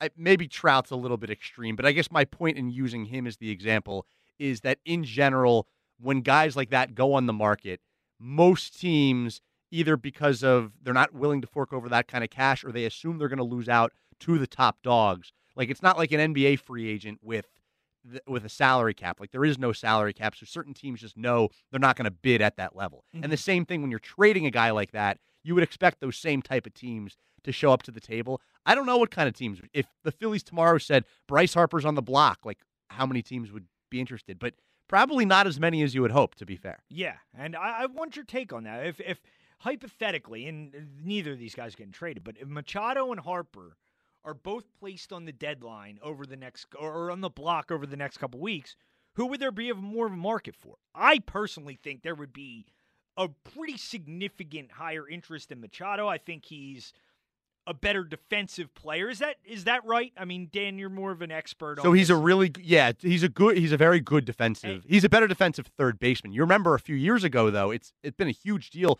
that the Padres essentially talked him out of playing shortstop right. because Tatis, who's actually not a good defensive shortstop, but Machado has been a very good defensive third baseman, not so much at shortstop. So I would agree with that. They obviously play different positions. Harper plays right, Machado plays third base. But just going through their offensive numbers, I think I would argue that Harper has been has given more to the Phillies offensively than Machado has to the Padres. But the injuries are a big deal. But the injuries long term are a big deal, and you're signing on to ten more years of this guy. And Machado's been pretty healthy over the course of his career. Yes, right? he's played slightly. I'd have to tally, tally up the games, but he has played more games for the Padres than Bryce has for the Phillies. Interesting. So, uh, yeah, that's an interesting question. 215 592 9494. Let's go to Lance in Germantown. What's up, Lance? Hey, how how are you, man? Yeah, I think the Yankees would take Bryce Harper if we if we swap uh, for Stanton. If they would say if we take Stanton off their hands. If we take, Yeah, yeah, and and I, you know, even though I'm a little hard on Bryce, I if I was the Phillies, I don't think I'd do that deal. I think I'd rather just stay with Bryce. No. Yeah. Okay. Yeah, you can't blow this team up yet. I I, I know you want to, and and the call a couple callers before me was talking about this farm system, how depleted it is, and of course it is. But in three years from now, it won't be if we because we've got three years of drafting. I mean, how many draft picks do we have? In are, are there in uh, in baseball? There's like a bunch, right? Twenty five, I believe. Yeah, but Lance, I mean, there are drafts every year, and the Phillies fail to draft well. So I think that's something you gotta you gotta worry about is the scouting and development process there. Okay. Okay. So here's my argument for that. Then here's then why would we want to do anything else if if we can't d- rely on this new guy who's who's running the show? Mm-hmm. Why would we even consider doing anything if, if we can't rely on on the management to to get draft picks right? I mean, that's you know what I'm saying. Yeah, well, I think you know that that's part of the reason why you go out and you pluck prospects from other organizations who have shown the oh, ability okay. to develop them more. You know, like because if you're trading a guy hypothetically like a Wheeler or a Realmuto, somebody uh-huh. like that, you're probably getting at least a couple prospects who are pretty far along. Like, um, you know, where the Phillies have obviously struggled to develop guys from the lower levels, But if you're trading one of those guys, you're probably getting guys who are uh, as close to surefire as can be. And obviously, we know from guys like Dom Brown, there's no such thing as surefire prospects. But um, I think you'd be getting guys who are pretty have a pretty good uh, good track record and, and good chance to succeed. All right, that's solid. That's a solid argument. I like that. But I would still not trade for. for I, w- I would keep my catcher. I would keep. I would keep my my best pitcher. I, I mean, think about it. How many superstars are out there? Like uh, the other night, I, I don't know who it was, it may have been you, talking about superstars in baseball. Like Bryce Harper wasn't a superstar. Not just you. A lot of a lot of the hosts are, are saying that Harper's Right. not a superstar. But there aren't. Of course, he's not. But I think you know what? You, I know you're going to chuckle with this, but he reminds me of Mike Schmidt, but faster. Really? Yeah, I do. I did chuckle a little bit there. I mean, Lance. I mean, he's not Mike Schmidt. Mike Schmidt's like one of the best No, players I- of all time. You don't think he'll be a Hall of Famer? I'm sorry to interrupt. but You think he, he he's not a Hall of Famer? I think he's coming around. I think he's starting to see that ball better. Hey, can I say something about Yeah. the Eagles real fast? Sure. Yeah. All right, thanks. Uh, I, I think it was yesterday. I was saying that I believe the Eagles are going to win ten games. Uh, I, I'm I'm going to bump that up a notch. I think they're going to win eleven, and I think that that uh, that Hurts is really going to be a superstar. I think he's going to throw 35 touchdown passes. I think the only team we have of the four major teams in our city that that we have trouble with is a, is that hockey team, the Flyers. I mean, they're they're a train wreck. Even the 76ers. I mean, getting rid of Ben Simmons, all right, yeah, because he, he he doesn't have the you know the, the intestinal fortitude to do, be better. So you got to get rid of him. That's all. That's all I have to say. Hey, Well, thanks for letting me talk. Uh, no problem, Lance. I appreciate it. And yeah, I mean, I'm with you on the Eagles. I actually heard we we played some sound earlier on the midday show that Kyle Quinn alerted me to, who was producing the show on Monday because he works with Howard every week. Howard and Elliot have a bet now that I guess is still pending. Elliot hasn't agreed to the terms. Um, eh, which it's it's and I apologize ahead of time for this visual. Uh, that Elliott has bet that Jalen Hurts will throw 35 touchdown passes and the Eagles will win 11 games. And apparently, if that happens, Howard has offered to kiss Elliott's butt on Market Street. So, um, as much as I want the Eagles to be successful, and why how why does Howard always Not make too successful, maybe. Howard always makes these kind of bets. So it's Well, he's that confident. He can is offering to kiss other people's butts, or somebody's got to kiss his butt. Like eh, we don't need we don't need that, Howard. Just really quickly on uh, Harper and Machado. Harper's had a higher OPS every year since the contracts were signed than Machado. He's walked just about more every year. He's played 17 less games this season due to injury. His RBIs this year are obviously significantly lower because no one gets on base for him. But I think it's safe to say Oh my God! Come on with the excuses, Dan. No, I'm not making excuses for I him. I'm just saying he's been the better offensive player. Yeah. Well, when guys are on base, I mean, gotta you gotta come through more. Those No, I'm, I'm not. I'm not letting him off the hook. I'm just Yeah. saying that Machado has had far more opportunity. But uh-huh. I think overall, I would argue that Harper's been the better offensive player than Machado. Neither of them have been superstars since signing those deals. They've both been pretty good. Machado's not the best player on his own team. They're a lot better. The Phillies, Harper's still the face of the team, and they're 500. I don't know. I'm bottom line guy. Padres were in the playoffs last year. The Phillies weren't. So that so that's just That- because of Machado. that- but Machado's not even. But Tatis is leading Nah, that team. Get out of here with your numbers. I don't Okay, I'm sorry. I don't have any use for them. You know, you know. All right. I'm just kidding. I appreciate the the research and uh, good good argument for Bryce. 215-592-9494 if you want to get in. 215-592-9494. We'll continue talking Phillies. I did have Tim Kelly on my show yesterday on the midday show, so we'll play that when we return. Be joined by Tim Kelly, so that's coming up next. I'm Tom Kelly uh, here on Sports Radio 94 WIP. If you want to get in, 215 592 9494. We'll get you right after uh, we talk to Tim. 215 592 9494, right here on Sports Radio 94 WIP. Tim Kelly, editorial director, Phillies Nation. He's on the staff here at Audacy Sports as well. Uh, you can find him on Twitter at Tim Kelly Sports. Tim, thanks for hopping on, man. How was your uh, Fourth of July weekend? It was good. Um, yeah, I, I enjoyed it low key, but I, I had a good time. That's good. Good stuff. Um, and as far as the Phillies weekend, they end up taking two of three from the Padres. Maybe a little surprise uh, to some. How would you evaluate this weekend? Uh, the fact they're able to get two or three despite uh, having a pretty ugly loss yesterday to close out the series. I would basically evaluate it the way we've seen the Phillies for the last two years. They won two out of three, but they were uh, against a really good team. But there's a lot of catches. Friday night, they blew what should have been a, a pretty stress-free win. They did win Saturday, despite you know, over three hours worth of rain delays. And then yesterday, when you feel like they really have a chance to come out and get momentum, they just get blown off the field. So that's kind of what it's been for the Phillies the last few years. It's been difficult to sustain anything beyond two or three games. Yeah, and bullpen issues obviously continued this weekend. I mean, Alvarado on Friday night struggled big time. Uh, it seems like maybe Saturday they find something with Ranger Suarez. He got it done. Do you think he deserves more opportunities, and do you think he'll continue getting those opportunities, either closing out games or in really high leverage situations moving forward here? Yeah, I think he's one of the guys that has shown you that his pulse doesn't really change depending on what situation he's in. Uh, it, it is a little unfortunate you're kind of forced into potentially giving him these high leverage spots because having a guy that can go two or three innings and not blow the game for you in the bullpen is, is a valuable thing to have. But right now, you might need him to be an eighth or ninth inning guy. So potentially, we'll see that. Yeah, and obviously the guy who was closing out to start the year, Hector Neris, it's been really kind of a nightmarish season for Hector. He obviously Sunday close a strike away from the immaculate inning, then ends up giving up six runs. First off, have you seen anything quite like that? And second, uh, what's going on with Hector? And uh, do you think he's kind of redeemable at this point, this funk that he's in? Yeah, no, I have not seen anything like that. Although, uh, if wild. I go, if I go back and look through the Phillies bullpen in the last year, uh, perhaps I could think of something. But uh, in all seriousness, with Hector Neris, he has had some really good moments as a Philly and probably didn't get enough credit when he did. But he's also had some lows. He's the longest tenured player on the team. And, and truth be told, I, I think a change of scenery would probably be best for all parties involved at this point.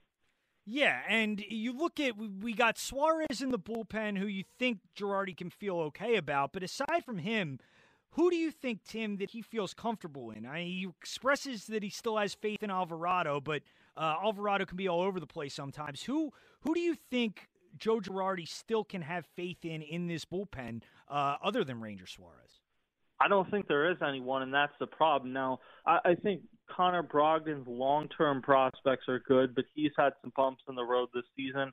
Alvarado, I mean, it, it is what it is. He he has nights where he looks like he could be a Hall of Famer, and then he has other nights where he can't find the strike zone. And I would say two out of three of the nights are the nights he can't find the strike zone. Coonrod is injured, who had given you some nice moments. So you're in an unenviable situation. We can go back and forth about how Joe Girardi has handled the bullpen over the last couple seasons, but the reality is there has not even been close to enough good arms for him to work with. Now, as far as the organization and the pitching staff, Tim, I mean, you look at up what's going on up in Boston and Nick Pivetta, how he's kind of had this resurgence. Do you see that as a real indictment on the organization and, and the coaching and the development of some of these pitchers, whether it's starters or bullpen pieces, the fact that they could never really figure Pivetta out and he's having that success with Boston? Or do you think that's more things just kind of clicking for Pivetta at the right time? Well, I think with Nick Pivetta specifically, it's been a little bit overrated how much success he's had. He's had some nice moments, but last time I checked, his ERA was still o- over four. So uh, him specifically, I think he needed a change of scenery and he kind of needed a shock to the system. So it, it probably worked out fine for him going elsewhere. But yeah, there there are certainly guys that they haven't developed in the way they've wanted. But the the bigger problem to me has been the identification of that talent and the development at lower levels of the minor league system. Once you get to the major leagues, you know what a lot of these guys are generally. So it, it has been using three consecutive picks on Cornelius Randolph, Mickey Moniak, and Adam Haseley, and none of them are at the major league level right now. And I don't know that you feel good about any of their long-term prospects at the major league level. So that burns. I mean, I think in the last two years they've done a better job with guys like Bryson Stott and Mick but eh, they they had a stretch there where they had really high picks and they have pretty much nothing to show for it. Tim Kelly on with us now, editorial director, Phillies Nation, on the staff here at Audacy Sports at Tim Kelly Sports, where you can find him on Twitter. As far as one of the pitchers on in the organization right now, Tim, Spencer Howard, it's been kind of a perplexing situation with him all year. Back in the minors, had a good minor league uh, outing his last time out.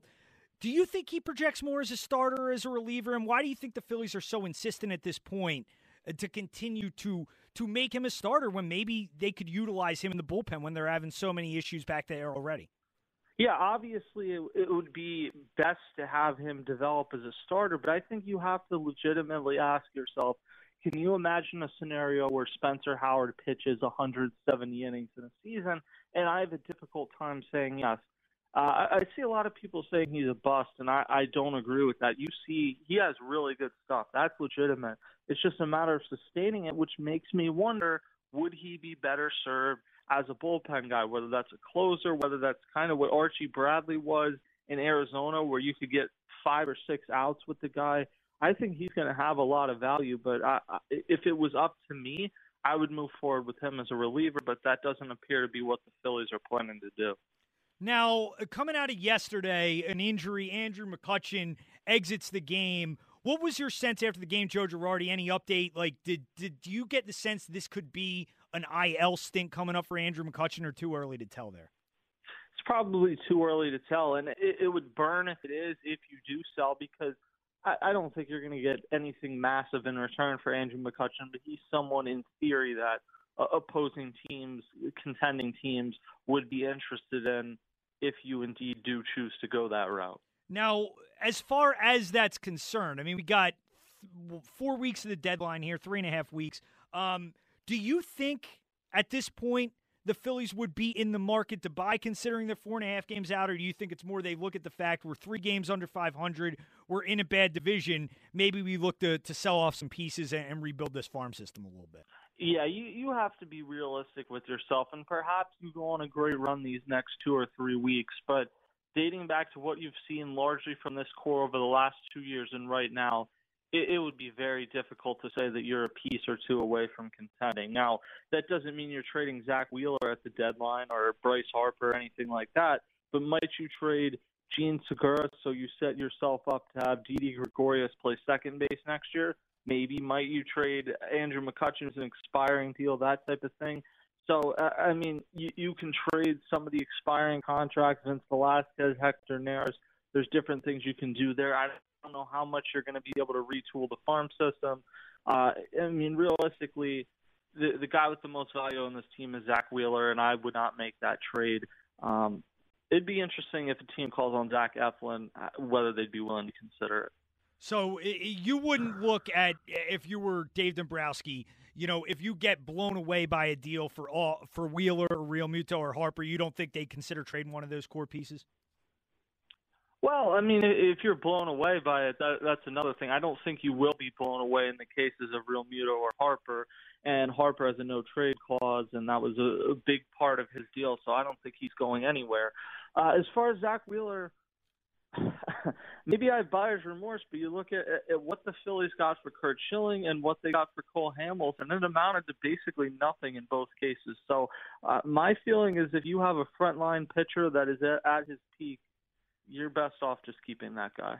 Well, a big series starting tonight with the Cubs, Tim. Jake Arrieta, I'm sure the Phillies are looking forward to taking him on on Tuesday, but uh, we'll uh, be following you on Twitter and at Phillies Nation. Thanks for hopping on for a few minutes, man. I appreciate it. Awesome. Thanks, man. Have a good one. Yep, take it easy. That's Tim Kelly, editorial director, Phillies Nation, at Tim Kelly Sports is where you can find him. Well, I appreciated Tim Kelly hopping on, former a former producer here at WIP, um, still on on the staff here uh, with the Audacy Sports Department and former host of Locked On Phillies. Stuff. There you go. So, um, so did you take over for? That's exactly what happened. Yeah. Wow. How about that? Line of succession here as uh, you take over for, and now you have the misfortune of also producing.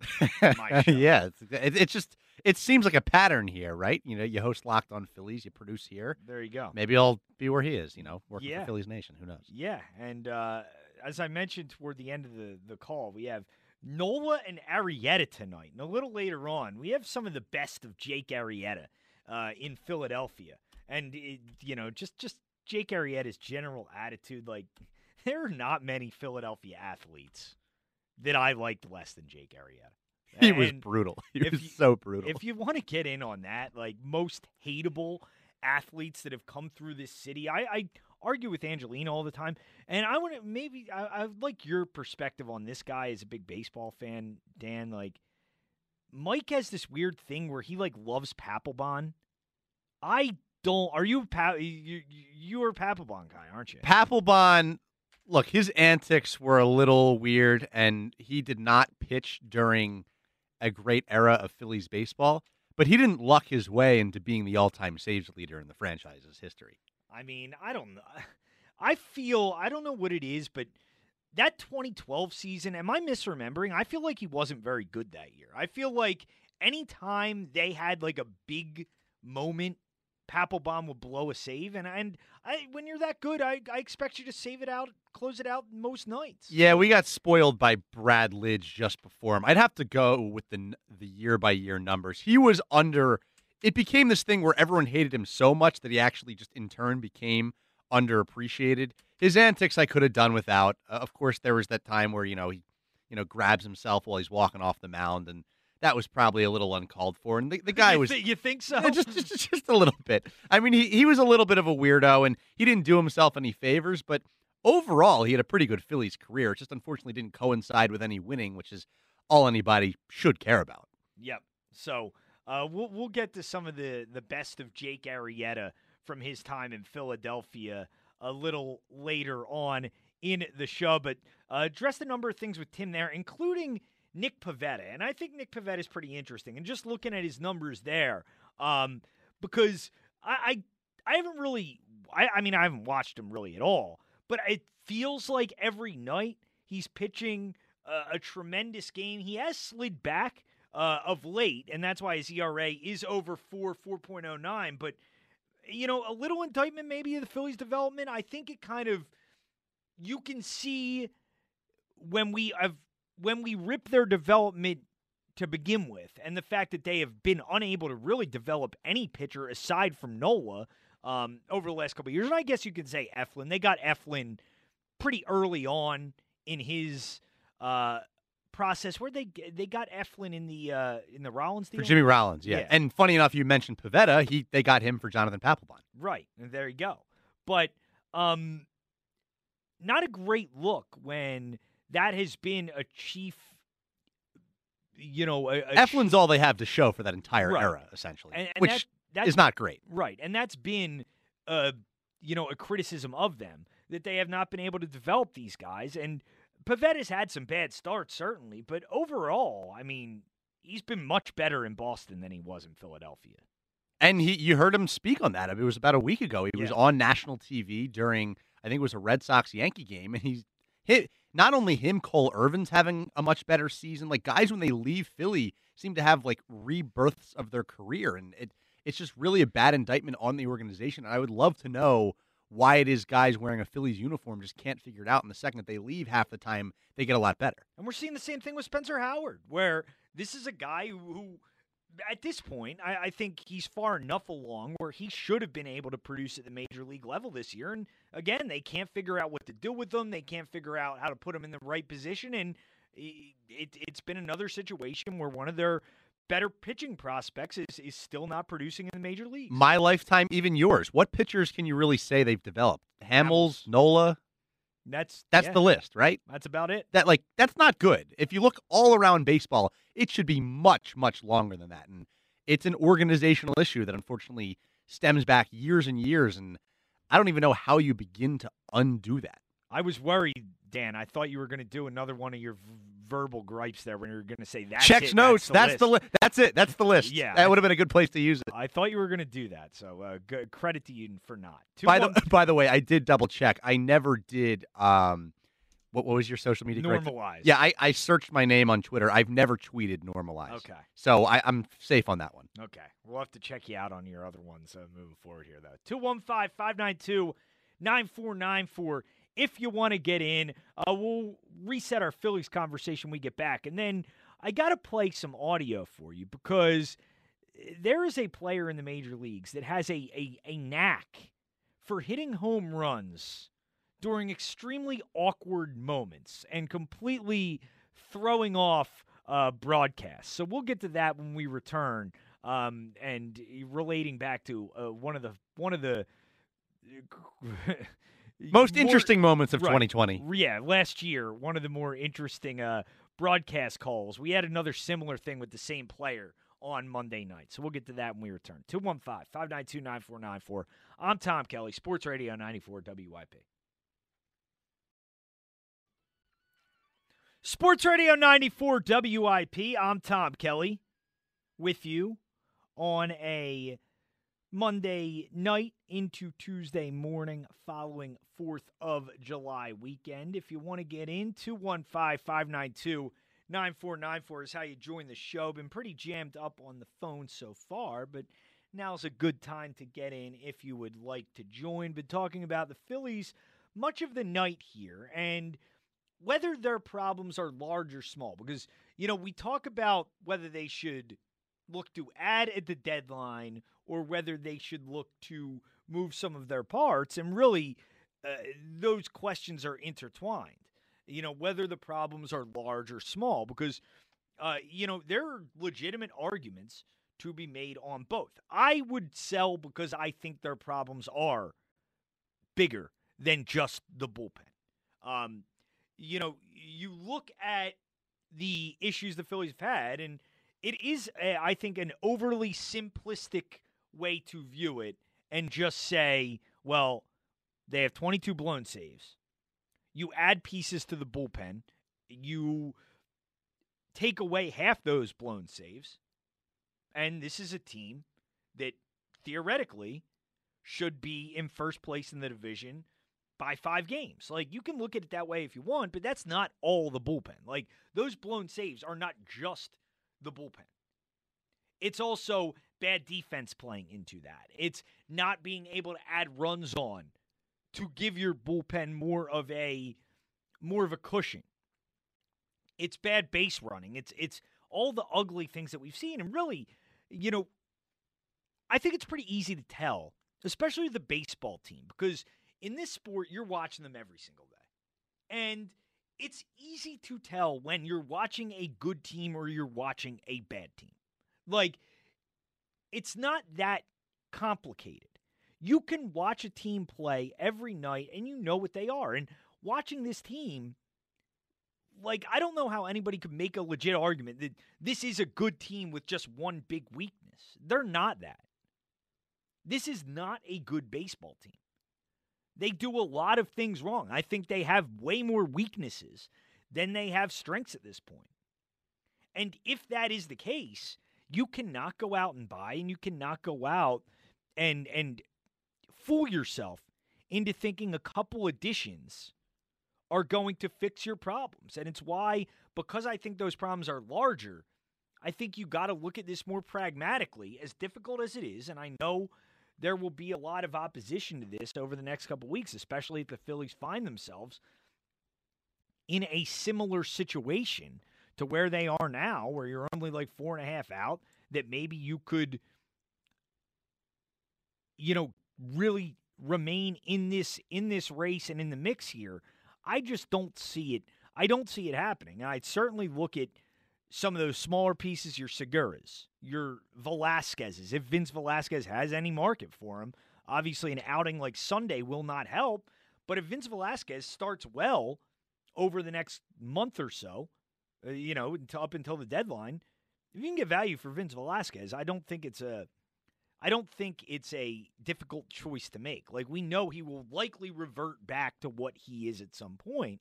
You get the value while you can. So discussing that and even bigger, you know, larger pieces, whether it be Wheeler, whether it be Realmuto, they're the guys you could get significant holes for and could really set you up uh, for success later on. You still have some veterans, but you need an infusion of young talent to the minor league system. So, uh, been discussing that and whether you think the Phillies' problems are really large or are they small. Is it as simple as just adding a starter, adding to the bullpen, and would you? Um, you know, look to add if you feel like those problems are smaller than larger. So we've been discussing that. Also, side topic. Um, if there was a hard knock style series, because the Cowboys were just announced as hard knocks, and I, I I don't feel like Mike McCarthy is going to be an incredibly dynamic personality on Hard Knocks. Just speculating there. Yeah, probably not. He he seems like a, he's a little bland. I thought of another team though to add to this mix. Sure, yeah. How about like the 04 to 05 era Eagles just to follow To and Donovan around? Somebody had suggested that, and I, think that's a good one. And and what we're doing to uh, describe it exactly is not like just Hard Knocks, but like a, a series where you get real access. Because Hard Knocks doesn't really give you great access at this point. The teams control everything. But if you had behind the scenes look at any team, any sport in the history of sports, who would you pick? I think that's a good one. Um, I'm trying to think of of really interesting ones. The end of the Westbrook Durant era in OKC. Maybe that would be a good one. I think you know. I'm just thinking of bad breakups in sports. Like I want to see what really happened. Yeah. So uh, Kawhi, like, the end of Kawhi with the Spurs because there was a lot we still don't even really know. Yeah. So uh, if you want to get in on those and give me your suggestions for that, uh, you're welcome to as well. 215 592 9494 if you want to get in. 215 592 9494. But uh, funny, uh, I don't know if it's funny. Uh, maybe a little Ironic is yeah, the word. Right. Um, but uh, I saw this on Monday night as the Royals are playing the Reds. Ironically, again, the same two teams playing as as the cut we played. Uh, we'll play in a minute from last year. But um, Nick Castellanos, outfielder for the Reds, having a phenomenal season. By the way, he's going to be starting in the All Star game this year, and a guy who really hasn't been a household name for much of his career, but uh, is having a very good year and has played uh, very well recently. He seems to have a knack for hitting home runs to a specific part of the field in certain moments. And um, I heard this sound on Monday night. This was the Royals play by play team. And, uh, you know, not joking about what they're discussing here, but they are paying tribute to a man, uh, a, a veteran whose child, whose son, I guess, works for the Royals organization. You'll hear in the cut. Um, but Nick Castellanos uh, has made it a habit of hitting home runs, hitting dingers uh, during these kind of awkward moments uh, during a broadcast, and, and gives us these vi- eh, these uh, pretty um, interesting viral moments. Well, we're going to tell you about a great man, and it's a loss for the Royals family. This is George Gorman, who passed away at the age of 96. He served our country in World War II. He went to the University of Kansas, and so did his son, Pat Gorman, who's been working for the Royals in the clubhouse for 26 years. Wow. And that was Pat's father. Well, that's a great life. 96 years. And Pat, just like his dad, went to KU. He also went to Bishop Ward High School. There's a drive into deep left center field, and there's never a great time to eulogize someone during the broadcast, so we apologize for the timing, but our hearts go out to Pat, who's just been a tremendous loyal employee to the Royals for 26 years, and his wife Katie, as she lost her father-in-law and daughters Abby and Caroline, who lost their grandfather, but they had him for 96 years. Blessing. Sorry for your loss. I mean, you really can't make this stuff up because you get these kind of awkward moments during broadcasts, but for the same guy to do it twice, because this is really the one that that made that circulated virally last year during the 2020 season, where Thom Brennaman, uh, who I never understood why he spells his name the way he does. He spells it T H O M, which, as a Tom, I can tell you that's not the proper way to spell Tom. Nobody spells Tom now. That's Thom. I don't understand why you do that. Well, I guess Thomas is T. H O M A S, and he just didn't want to. He just, I don't know. No one else does it that way, but he wanted to be different. Right. But Thom Brennaman last year uh, is calling a Reds Royals game. Um, he was the Reds play by play man at the time, no longer is, uh, but said something that was not supposed to be on air, uh, got in trouble for it, rightfully so, and lost uh, his spot as Reds broadcaster. But here was the same awkward. Here was an awkward moment last year while Castellanos again hit a home run to left field. Three nothing ball game with the Reds in front of the Royals. We go to the top half of the fifth inning. Castellanos to lead things off. Jim Day's going to be taking us the rest of the way through this game as Holland takes over on the mound. Um, I made a comment earlier tonight that uh, I guess uh, went out over the air that I am deeply ashamed of. Um, if I have hurt anyone out there, I can't tell you how much I say from the bottom of my heart. I'm so very, very sorry. I pride myself and think of myself as a, a man of faith. As there's a drive in a deep left field by Castellanos, it will be a home run. And so that'll make it a 4 nothing ball game. I don't know if I'm going to be putting on this headset again. I don't know if it's going to be for the Reds. I don't know if it's going to be for my bosses at Fox. I want to apologize for the people who signed my paycheck for the Reds, for Fox Sports Ohio, for the people I work with, for anybody that I've offended here tonight. I can't begin to tell you how deeply sorry I am. That is not who I am uh, and never has been. And I'd like to think maybe I could have some people that, uh, that could back that up. I am very, very sorry, and I beg for your forgiveness. Jim Day will take you the rest of the way home. Now, do you think Castellanos has some kind of like uh, situation where people are letting him know when there's an awkward moment in the broadcast booth, like it's time to hit a home run? It's pretty amazing that he's done this twice. And specifically in Kansas City, it was the same team, the same ballpark, the same batter. I mean, if any future broadcast is planning on doing one of these moments, have it nowhere close to Castellanos hitting in the order. Yeah. Because clearly he's got a knack for this kind of thing. Yeah. So I just I thought it was pretty ironic there that Nick Castellanos once again hits a home run disrupting a eul- disrupting first an apology, now a eulogy during uh They both made a the same call too. Like and there's a drive deep left center field that'll be a home. It was like I- the same home run. Right. Now I love the uh I love the commitment by both the broadcasters. The very professional you keep calling the Oh, the Brennaman one is just so because like he is, you can hear the deflation of his voice. Like he obviously said something that he should not have said with a hot mic on, and while he's basically announcing that he might not be ever doing this again, he commit is committed so committed to the call that he interrupts the apologies just to say it and continues like nothing happened. Right. And that's his own team's home run call. Yeah.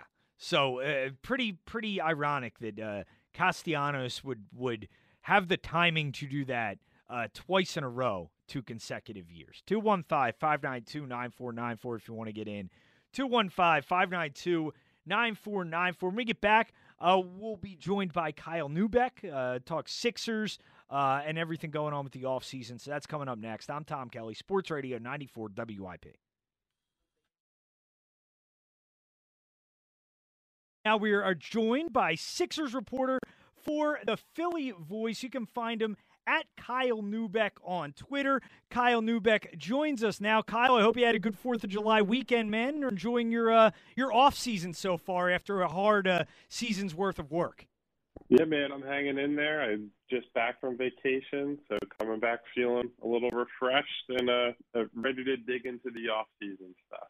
Nice. There, there you go. Well, I'm glad you got a little vacation, a little break uh, after uh, the the busy playoff season, Kyle. But uh, let's get into it. As far as Ben Simmons is concerned, that's obviously where you got to start with the Sixers these days. Before we get into his future, let's look back at Ben Simmons in his time here, and obviously his issues, the lack of development, lack of expanding his offensive game.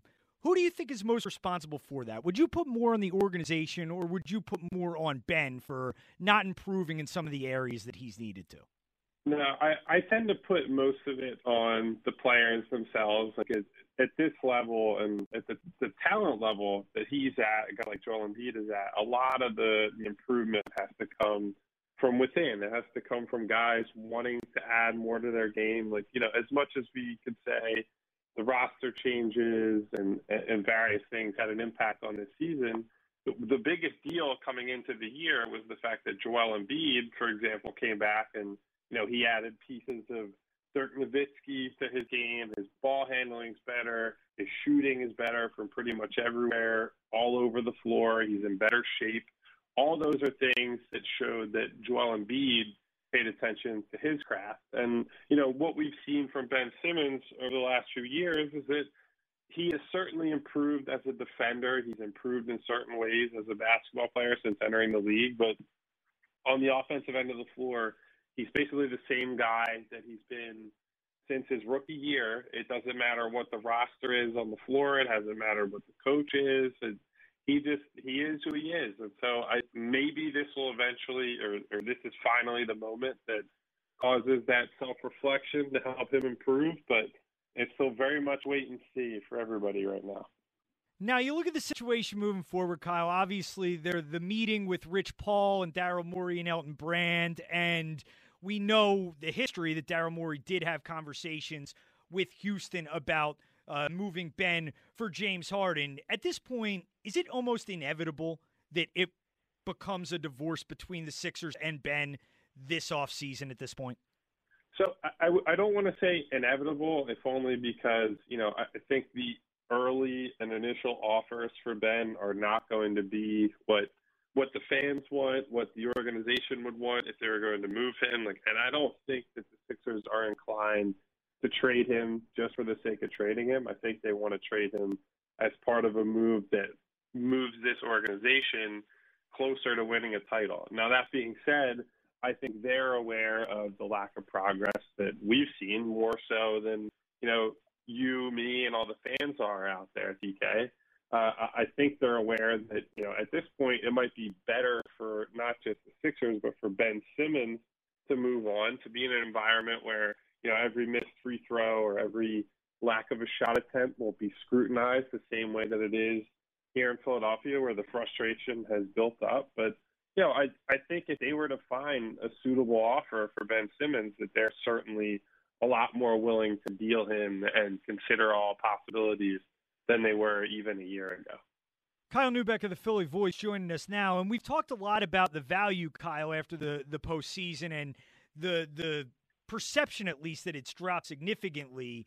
Do you think that's real, or do you think the further we move away from the playoffs, the more we get in the offseason, that value could kind of creep back up a little bit? So I, I think it's probably somewhere between the two extremes. I, I do think after seeing him fail in I, I don't even want to say the same way. It's almost a worse way than we've seen him fail on offense in the playoffs before. I think a lot of teams are going to look at that and say, look, this guy can produce in the regular season. He puts up these numbers. He's a great defender, so on and so forth. But when push comes to shove and he plays good teams in the second round, this guy is a a total non-entity, and and that certainly impacts his trade value on the other hand, like not every team, not every organization in the NBA looks at a guy like Ben Simmons and see, oh well, he can't get us to a title. They see someone who might be able to lead, push them towards you know a playoff appearance, somebody that's going to help bring their organization more toward respectability. The million dollar question is if the Sixers make a trade with someone like that, like you know the teams on the fringes of the playoff picture, how are they making that trade and making the Sixers better? And that's sort of going to be the tricky part about all these discussions all summer. Yeah, and when you look at that, do you kind of think that Daryl Morey may have to get creative here? Like, if you maybe move Ben to one place and you stockpile yourself with more assets and maybe send them to a team with a player that you actually want, you could could you see a scenario in which it goes down that way instead? Yeah, I, I think three team scenarios are going to kind of have to be on the table right now because so for example if we're talking about a portland type situation and maybe eventually they decide hey we we're going to finally move Dame Lillard and he he's on the move and he's he's looking around for where he wants to go next i don't know that portland is going to want to be in you know if they trade Lillard for Simmons that might be you know, like a medium step back rather than the sort of tear down they might want to do, and where picks might be more valuable to them, and you know, flexibility moving forward rather than a, a thirty million dollar type player like Ben Simmons, like maybe that's where uh, he becomes valuable. I, it's hard to see right now. I think as we get closer to the NBA draft, which is when you know a lot of these potential deals are going to be up in the air at that point. I think that's when you'll start seeing things come to fruition. I think if Ben is still here after draft night, it, it feels like it's a lot less likely that he gets moved uh, this offseason. Kyle Neubeck of the Philly Voice joining us now. At Kyle Neubeck is where you can find him on Twitter. And Kyle, as far as the Klutch aspect of all this, you know, obviously a lot of influence around the league. Is it important that the Sixers handle this in a way that, that pleases Ben, this process, if he does end up getting moved, so they kind of don't eh, harm the relationship with that agency moving forward? I think it's somewhat of a factor. If ultimately the best deal is, you know, I don't, just for example, ends up being him going to like Oklahoma City, mm-hmm.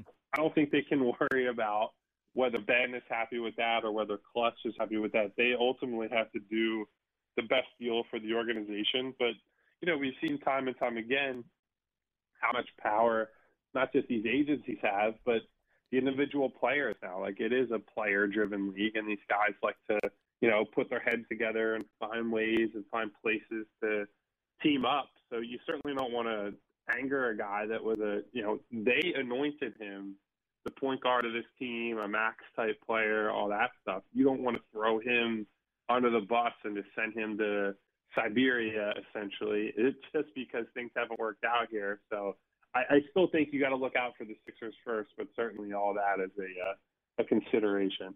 Now, as we move away from Ben and, and look at Joel here, um, obviously his job made a little more difficult because of Ben and his shortcomings. Do you think the Sixers have failed him during his time here as far as surrounding him with the pieces that he needs to succeed? And what level of blame does Joel deserve for some of these playoff failures? So I, I certainly think just on the personal responsibility side, Joel owns a lot of it, right? Like against Toronto, Marc Gasol in, in 2019, Marc Gasol did a great job slowing him down on a lot of those important games. He didn't shoot well in that ultimate game seven. This year against Atlanta, he had, he had a horrible half in one of their collapses.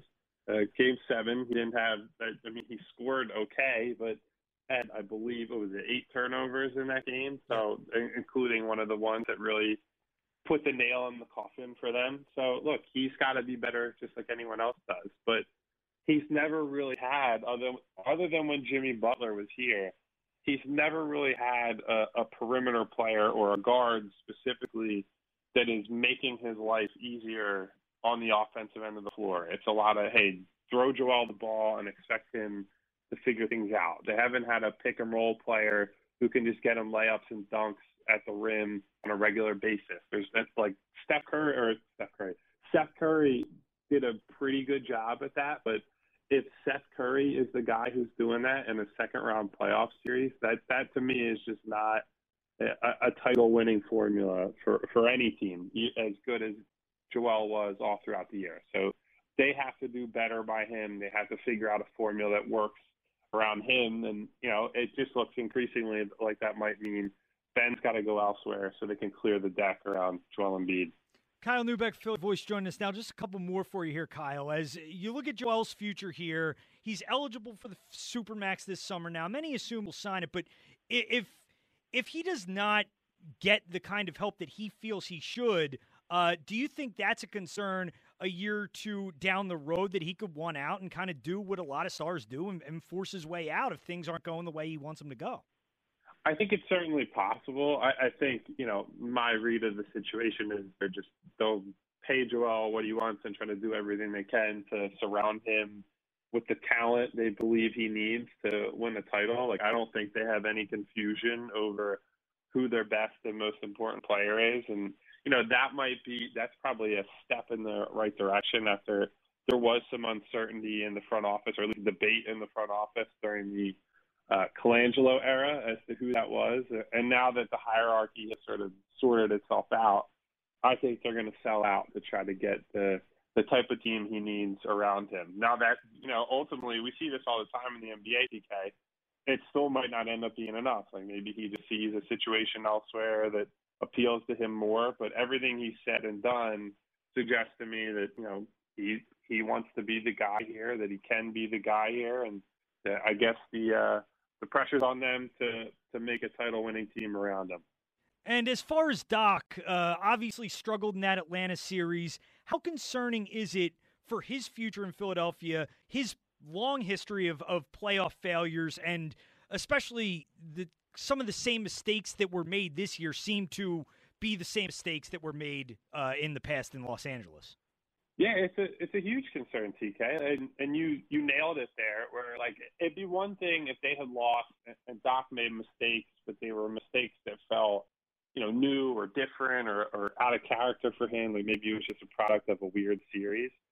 All the mistakes that he made were were things that or mistakes that he's made in the past. It's stuff that you know he should have learned from. And some of them are just very basic errors, like you know he's playing ten guys in a game seven. It, the very night before in the other Eastern Conference semifinal series, Brooklyn and Milwaukee are both playing essentially seven guys and letting their stars decide the game rather than, you know, the Dwight Howards, the, the Shake Miltons, the Tyrese Maxeys, et cetera, et cetera. Like that's that's easy stuff. The way that they screwed up their coverage against uh, Trae Young in the pick and roll to start the series, that's easy stuff. That's stuff that all of us should have expected them to get right that they got wrong and ultimately falls on Doc Rivers' shoulders. So, you know, hopefully he learns from this, but you would have thought he would have learned from last year's flame out in LA. So, uh, you know, I, I, I get the pessimism to some degree with Doc right now.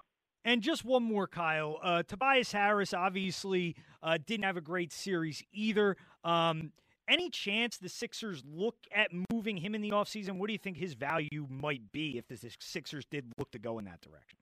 I think they would definitely look to trade him. I just don't know that he has significant value around the league. I, I know he had a he had a very good regular season. He had you know, had some good performances in those playoffs, but ultimately those players are judged by how they come up in the big moments, and he was awful in Game Seven and really the the back half of that series. I, I think it'd be tough to move him given that, given what he's making with his contract. Like at, at best, you're probably going to swap him for another player who is on a questionable contract themselves, and you know maybe they can find somebody that is a better fit from an on-court perspective. Maybe if you switch a guard in for Harris and maybe move Ben into more of a forward position, that helps you know things get a little more smooth for their offense. But you know, I think it's going to be tough to find uh, an impactful deal that can make uh, getting rid of Tobias.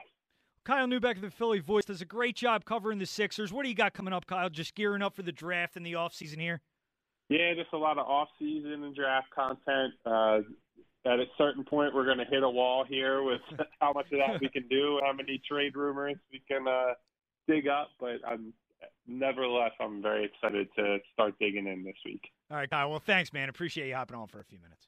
Yeah, no problem, TK. Anytime.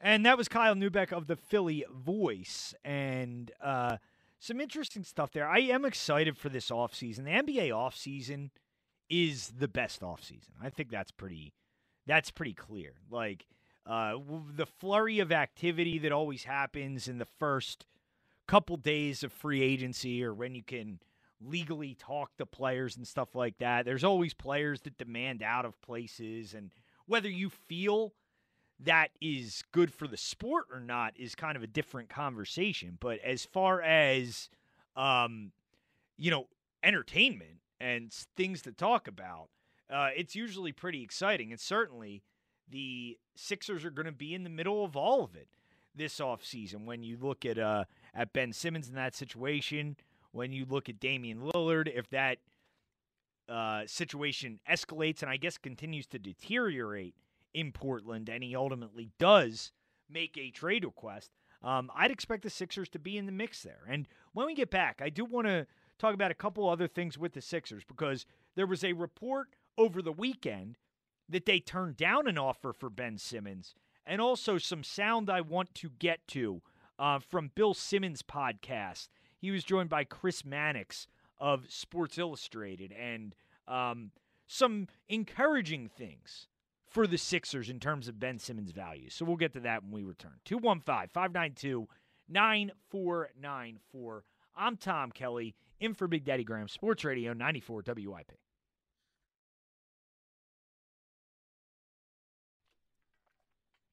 Sports Radio 94 WIP. I'm Tom Kelly with you for another couple segments here before we check in with Al and see uh, what he did over his 4th of July weekend. Time to squeeze in some more calls, though, before we do that. If you want to get in, 215 592 9494. In the final segment of our show, we will relive some of the best moments of some, some of the more quotable moments of Jake Arrieta in his time in Philadelphia. Jake Arrieta pitching against the Phillies tonight. And this is a game the Phillies better win. I mean, you can't lose.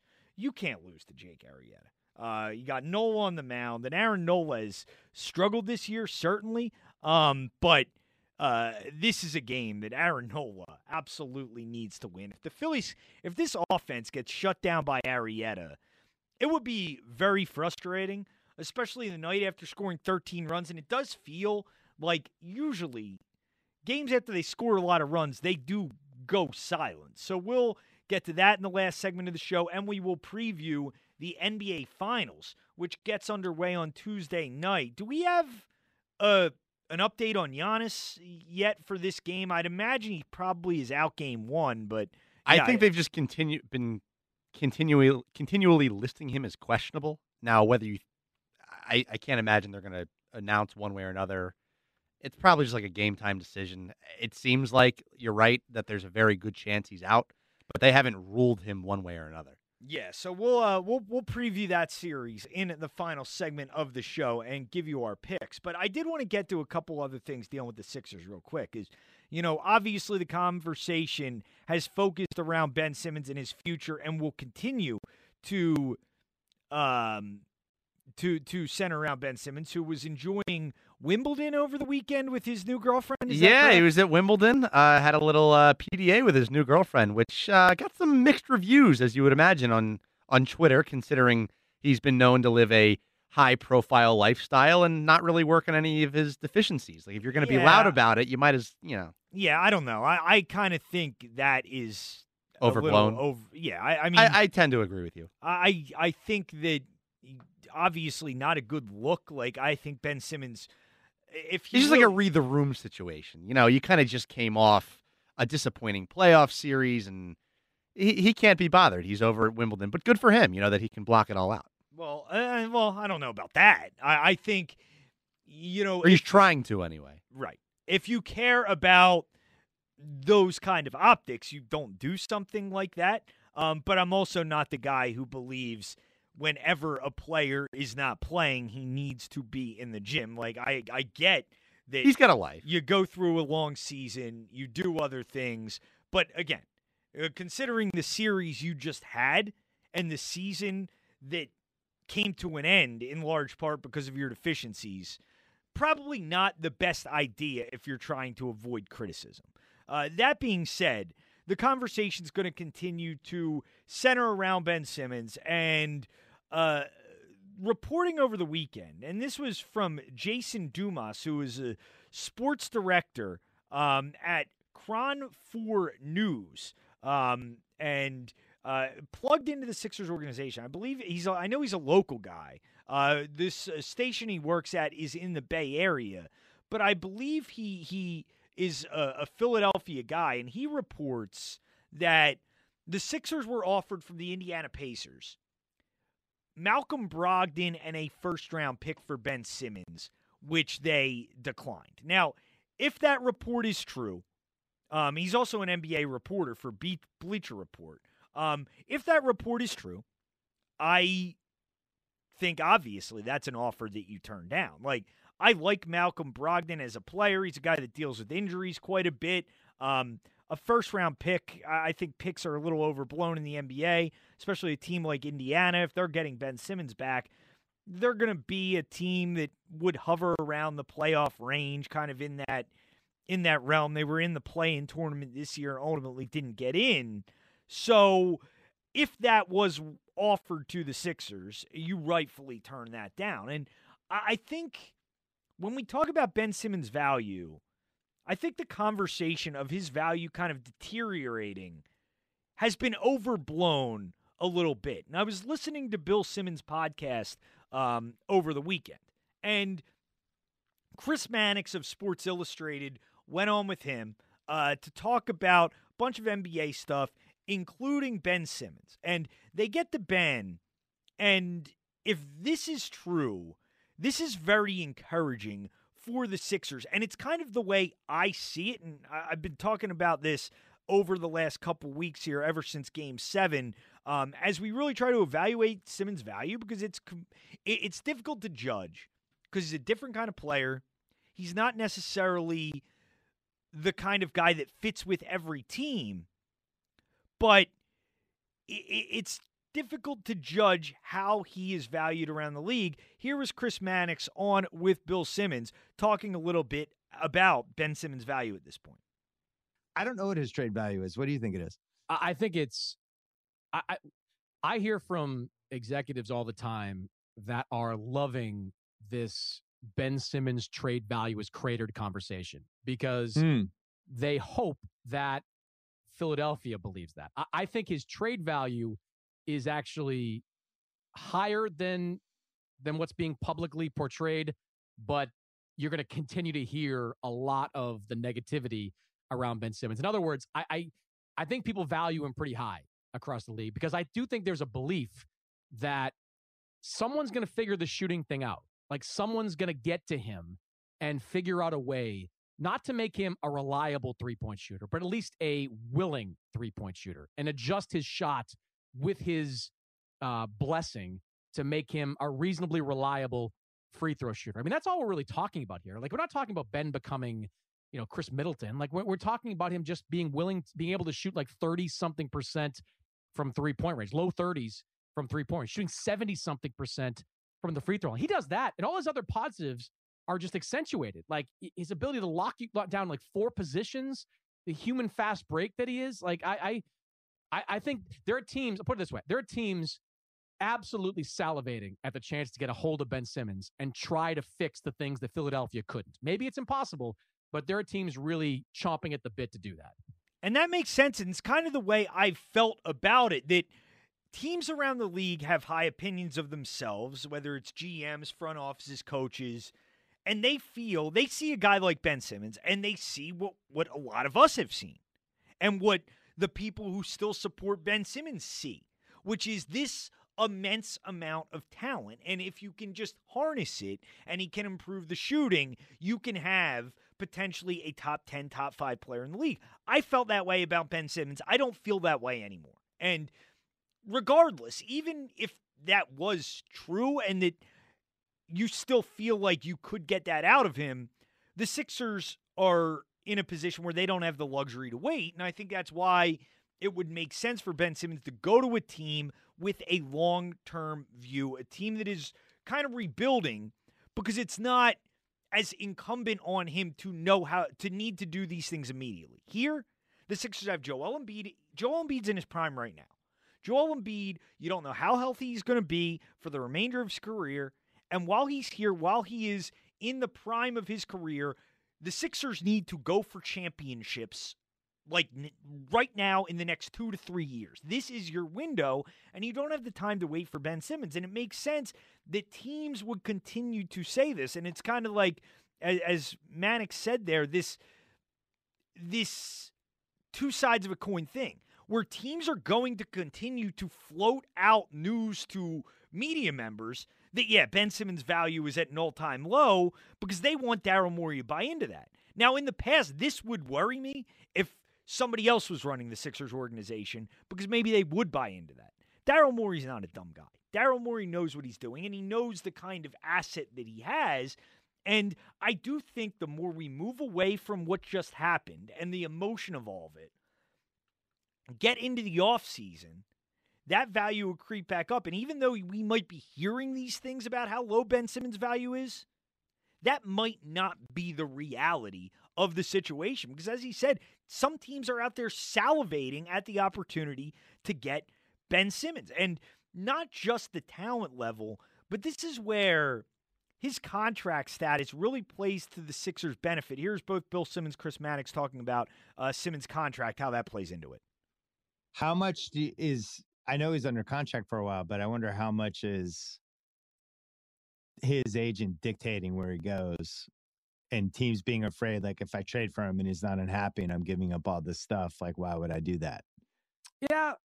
Because I don't know if because we saw we saw Klutch do that with Anthony Davis, where they're like, he's going to the Lakers. Like you can trade for him, but he's still going to go there in a year, and they just put this cloud over any possibility.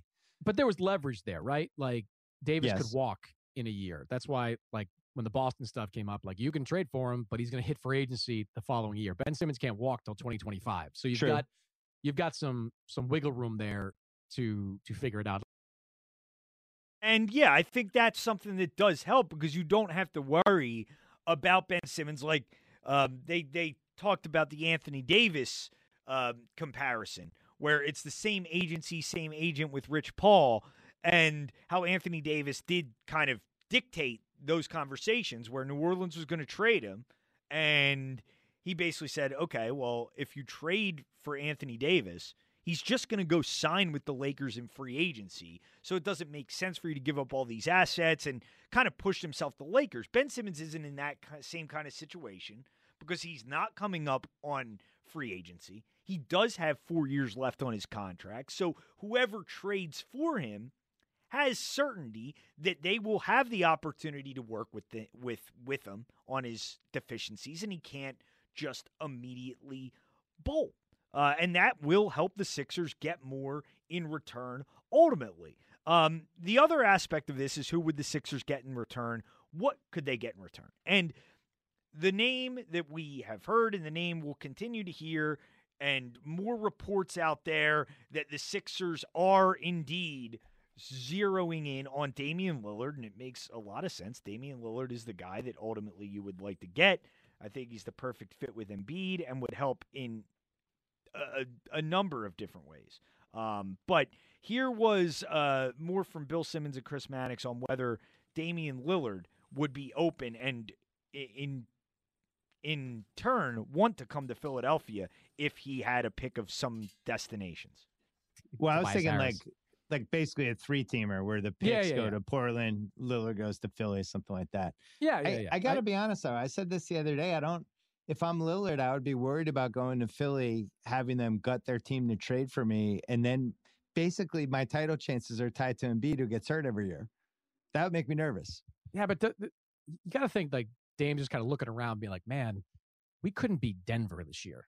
Like Denver got smoked by Phoenix, and we couldn't beat them. Like six games, I had 33 points and a half. We were down by 12 in that game. Like he's got to be looking around at halftime. He- He's got to be looking around saying it's not happening in Portland. So as big a You know risk as Embiid's injury is, like I, I got to believe he'd embrace that uh, rather than staying in the same situation he's in.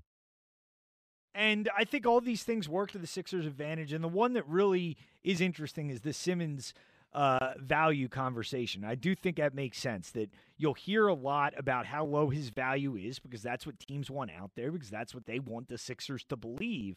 Um, but I, I don't think that's actually reality. I think that his value is a lot higher than we have been kind of projecting and giving it credit for. And ultimately, I think uh, it's something that that I trust Daryl Morey will get good return, whether that's Lillard, whether it's somebody else.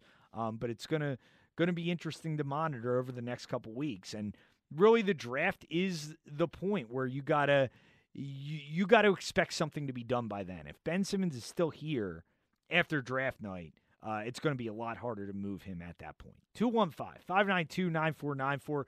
215 592 9494 if you want to get in. When we get back, we'll talk about the Phillies taking on Jake Arrieta, uh, who is not having a very good season for the Cubs this year. Uh, we'll discuss that. We'll preview tonight's Phillies game and preview the NBA Finals when we return. I'm Tom Kelly, Sports Radio 94 WIP.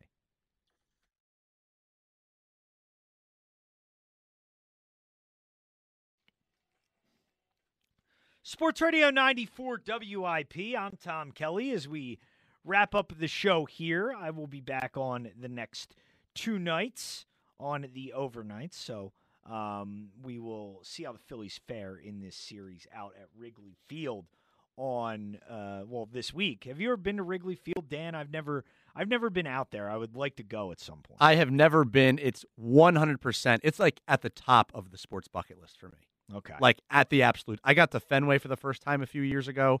Their Lambeau Field, and I'm not sure if there's many other venues that would rank higher than those two places. Hmm. All right. Well, yeah, I would like to get out there. It looks like a cool place to watch a game. Um, but uh, Phillies uh, taking on the Cubs again tonight after a 13 to three victory in Game One. Uh, an impressive win on a night they needed it. They needed uh, to bounce back after a, an ugly performance on Sunday. Um, but they get two of three from the Padres over the weekend, get the first one of a four game set here. And now the Phillies will be taking on a former um I well legend. I don't know why that word came to mind. Le- legendary in terms of maybe some of his some of his comments, his uh, legendary guy in terms of having a bad attitude. But the Phillies taking on Jake Arrieta on Tuesday night, and Jake Arrieta ranks pretty highly on my least favorite Philadelphia athletes of all time. Like Jason Babin is a guy that's up there who people just uh, don't like. Um, Papelbon uh, and Arrieta's on that n- mix as far as just like jerks that have come through this city.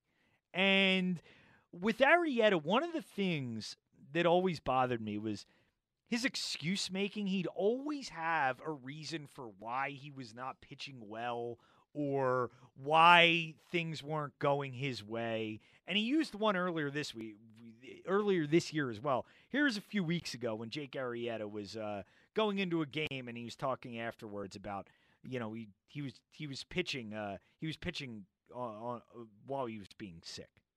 You know, before before the game, um, you know, I, I, was I was pretty sick. You know, I uh, apparently what I what I had for lunch today made me made me pretty sick. Um, threw before the game, and then a few times after I came out of the game. Um, was really weak. Uh, tried to try to try to go out there and do what I could. Um, well, wasn't able to, uh, unfortunately. And, you know, put put us in a big hole. Uh, we, we, battled back and and uh, got within two, and then they extended the lead a little bit. But um, yeah, it just wasn't wasn't a good night. And that was like standard operating procedure from Jake Arrieta, where he'd make excuses and he'd always he'd also make it like what a warrior he was for trying to go out and do his job.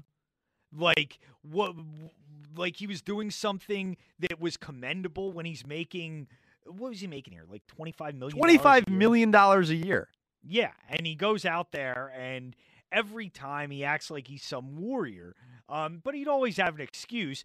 Uh, and I, went back and I found some of the best like Jake Arrieta excuses, some of the, the best Jake Arrieta uh, clips of him doing something like this. Here was Jake Arrieta a few years ago, I believe, having a an exchange with with uh, Jim Salisbury. The pain is just something you get used to. What kind of pain are we talking? Are we talking ice pick or toothache? I mean, it's it's not good. It's not good. No, no, no, no better than nothing better than that. I mean, it's like throbbing. Have you ever pitched before? So it's it's hard it's hard to relate. Good thing is it's not a ligament. It's not a, a serious issue. It's something that I can pitch with, uh, or else we wouldn't be having this conversation. I think that was when he was dealing with the bone spurs in his arm, where he made a huge deal about that. That uh, he was pitching with bone spurs, and he was going to try to do what he could, but you know, it, it, was it was the perfect thing for him too because he had the built-in excuse where if he pitches well, he's a warrior. If he pitches poorly, uh, it's it's the arm. It's, he's you're lucky you're getting me to go out there at all. Oh yeah, who is louder about like how commendable their efforts are? Him? It's a little different, but him or Jimmy Butler? Oh no, it's it's Arrieta. I mean, Jimmy Butler's not that. At least Jimmy Butler produces. Like, well, well, that's the worst part about Arrieta is that he would say this stuff and he wasn't even good. No. Like Papelbon at least was good, but he was annoying. Arrieta sucked and it was annoying. Yeah, he was terrible. Here was more from Jake Arrieta after another performance. The more pitches I throw, the, the more difficult it becomes. There's going to be days where, you know, I'll be able to get deeper than I went today. Just the way the game was playing out, we're looking for some more offense. We had a, a situation, I think it was first and second, nobody out. That's a good time to, to pinch hit Miller. If that might not have been the situation, I might have gone one more. I was grinding there at the end. Five might have been the most I could give us today. Five innings might have been the most he'd give us. Here's more from Arrieta. It's going to be a pretty consistent theme. It's it's going to be painful, but the good thing is, it's I'm not going to injure it any further. It is what it is. We'll get it taken out when the time's right, but I can do what I did today for us a lot, and and sometimes it's going to be even better. And uh, he- here's one more uh, excuse from Jake Arrieta. You use the word physically. Are you healthy? You know, over, overall, I feel all right, but um, we'll see. Overall, I feel pretty good. We'll, we'll see in the next couple days. Do you have an exam or something scheduled? No, we'll. Uh, I think we'll have a better idea over, over the next couple days where I'm at. I'm just so happy he's not here anymore, and we don't have to we don't have to watch him, and we don't have to listen to him uh, more than anything. And, and like I remember back in 2018, like when he ripped Scott Kingery for not being in the right position on a ground ball, and he, he was just such a jerk. Um, There was that. Was that the same game in San Francisco that he ripped the whole team for not hitting when he hit a home run? I don't remember. That was my personal favorite. He literally hits a home run and then rips the entire team for not hitting behind him. That was like an all-time Arrieta moment. It was phenomenal. It just epitomizes what he's all about, which is just me first. When I'm actually any good, I'm going to let you know about it, and when I'm mediocre, I'm going to make an excuse for why I was mediocre. Yeah, so that that was Jake Arrieta, and uh, we'll see. Hopefully, the Phillies can uh, beat up on him tonight, going up against Aaron Nola. I think they will. I like the Phillies tonight. Um, I I think uh, what's Arrieta? Let's guess Arrieta's line here. I think he goes. I'll give him four and two thirds. He gives up Like four runs. Give, gives up. I'll, I'll say. I'll say it's a better Arrieta outing. I'll say he gives up three runs uh, on you know five hits, something like that. And how many included in the pitching line? How many excuses in the post-game press conference? I don't know. I think he'll be pleased with himself. It's four and two thirds. I really pitched well. He'll take a victory lap of why he did everything he could to help the Cubs win. If the Phillies, this Phillies team has a pulse, they will win this game just on pure adrenaline because they're facing Jake Arrieta. This this has the feeling of a game that's bigger than one of 162. Maybe it's just us. I know a number of these guys didn't play with Arrieta. Maybe don't have the same dislike that you and I have for him. But if this team has a pulse, just please, I'm begging you to win this game. Yeah, I mean they should win this game. I mean Arrieta stinks, but Nola has been inconsistent. So hopefully Aaron Nola can pitch well tonight, and the Phils can knock off the Cubs. But uh, I did want to real quick preview the NBA Finals as that gets started tonight with the Suns and Bucks, and one of the more I would say unlikely finals. If you had said before the year started the Suns would be in the finals, uh, you could have gotten pretty good odds on that. Um, they are are a really good team this year, and um, Chris Paul is a big part of the reason why. And it's interesting because Chris Paul was going to get traded in the offseason. Oklahoma City um, have brought him in for a year. I, I think their intention was not to even play him really, but to kind of bring him in. They were flipping him for Westbrook and then move him on to a contender. And Chris Paul said, "No, I, I I'm here. I want to play." And did a great job in Oklahoma City. Got them to the playoffs. Um, and in many ways, I thought that was his most impressive year. And in the offseason, he was pretty much given the opportunity by the Thunder to pick where he wanted to go. And they didn't really care about the return they were getting back. They're rebuilding, they're looking to acquire picks. And maybe a little bit of an indictment on the Sixers because the Sixers did try to trade for him. They were trying to trade for Chris Paul. And in the end, he chose Phoenix instead. Here was Chris Paul on why he decided uh, he would have rather played in Phoenix than anywhere else. What is it about these guys? What is it about these this team that you said Phoenix? I want Phoenix. It was a lot of things. Willie Green, my brother, James Jones, we worked at the union together. Coach Monty, I played for him already. But the big reason was the light skinned guy right here, number one, Devin Booker. Devin Booker. He is a dog. Go on, get it, Book. And it turned out to be the right choice to go one play with Devin Booker, who's had a tremendous, uh, a tremendous season this year um, for the Phoenix Suns, and they're a pretty well-rounded team. I like Phoenix a lot. Um, they're just deep. I mean, DeAndre Ayton has improved dramatically. Uh, they have a veteran guy like Jae Crowder who has uh, added a lot of toughness and a lot of leadership to that team. Uh, a really strong bench as well. They're taking on the Bucks. The status of Giannis uncertain. At least to start the series, game one, not sure if he's going to be playing yet. I'd assume he'll definitely play in the series. I would not expect him to play in game one. Yeah, I was going to say just a little amendment. So he's actually, as of last night, Shams downgraded him to doubtful. So unlikely he goes in game one. Yeah, I don't think he's going to go in game one. Uh, the line tonight, I believe, is at it's at six and a half now. Um, the Phoenix Suns are favored in this one. I would take Phoenix to cover the six and a half. The over unders at two eighteen. I actually kind of like the over there for game one.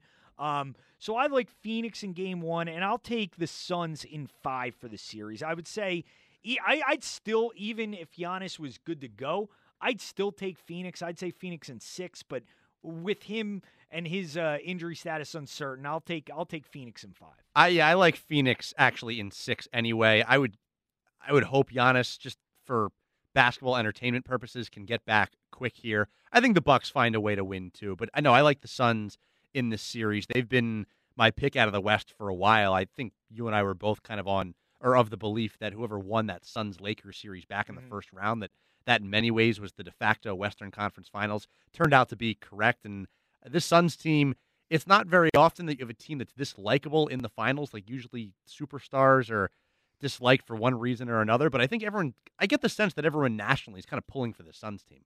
Yeah, I mean it's going to be interesting. I I, I think I, I also hope that that Giannis is able to get back and at least play a little bit in this series, make it interesting. But yeah, I like the Suns in five. Uh, should be fun. We'll see how it ends up playing out. Uh, thank you to Dan Wilson for producing the show. I'll be back on tomorrow. Next up, we'll talk to Al for the overlap show.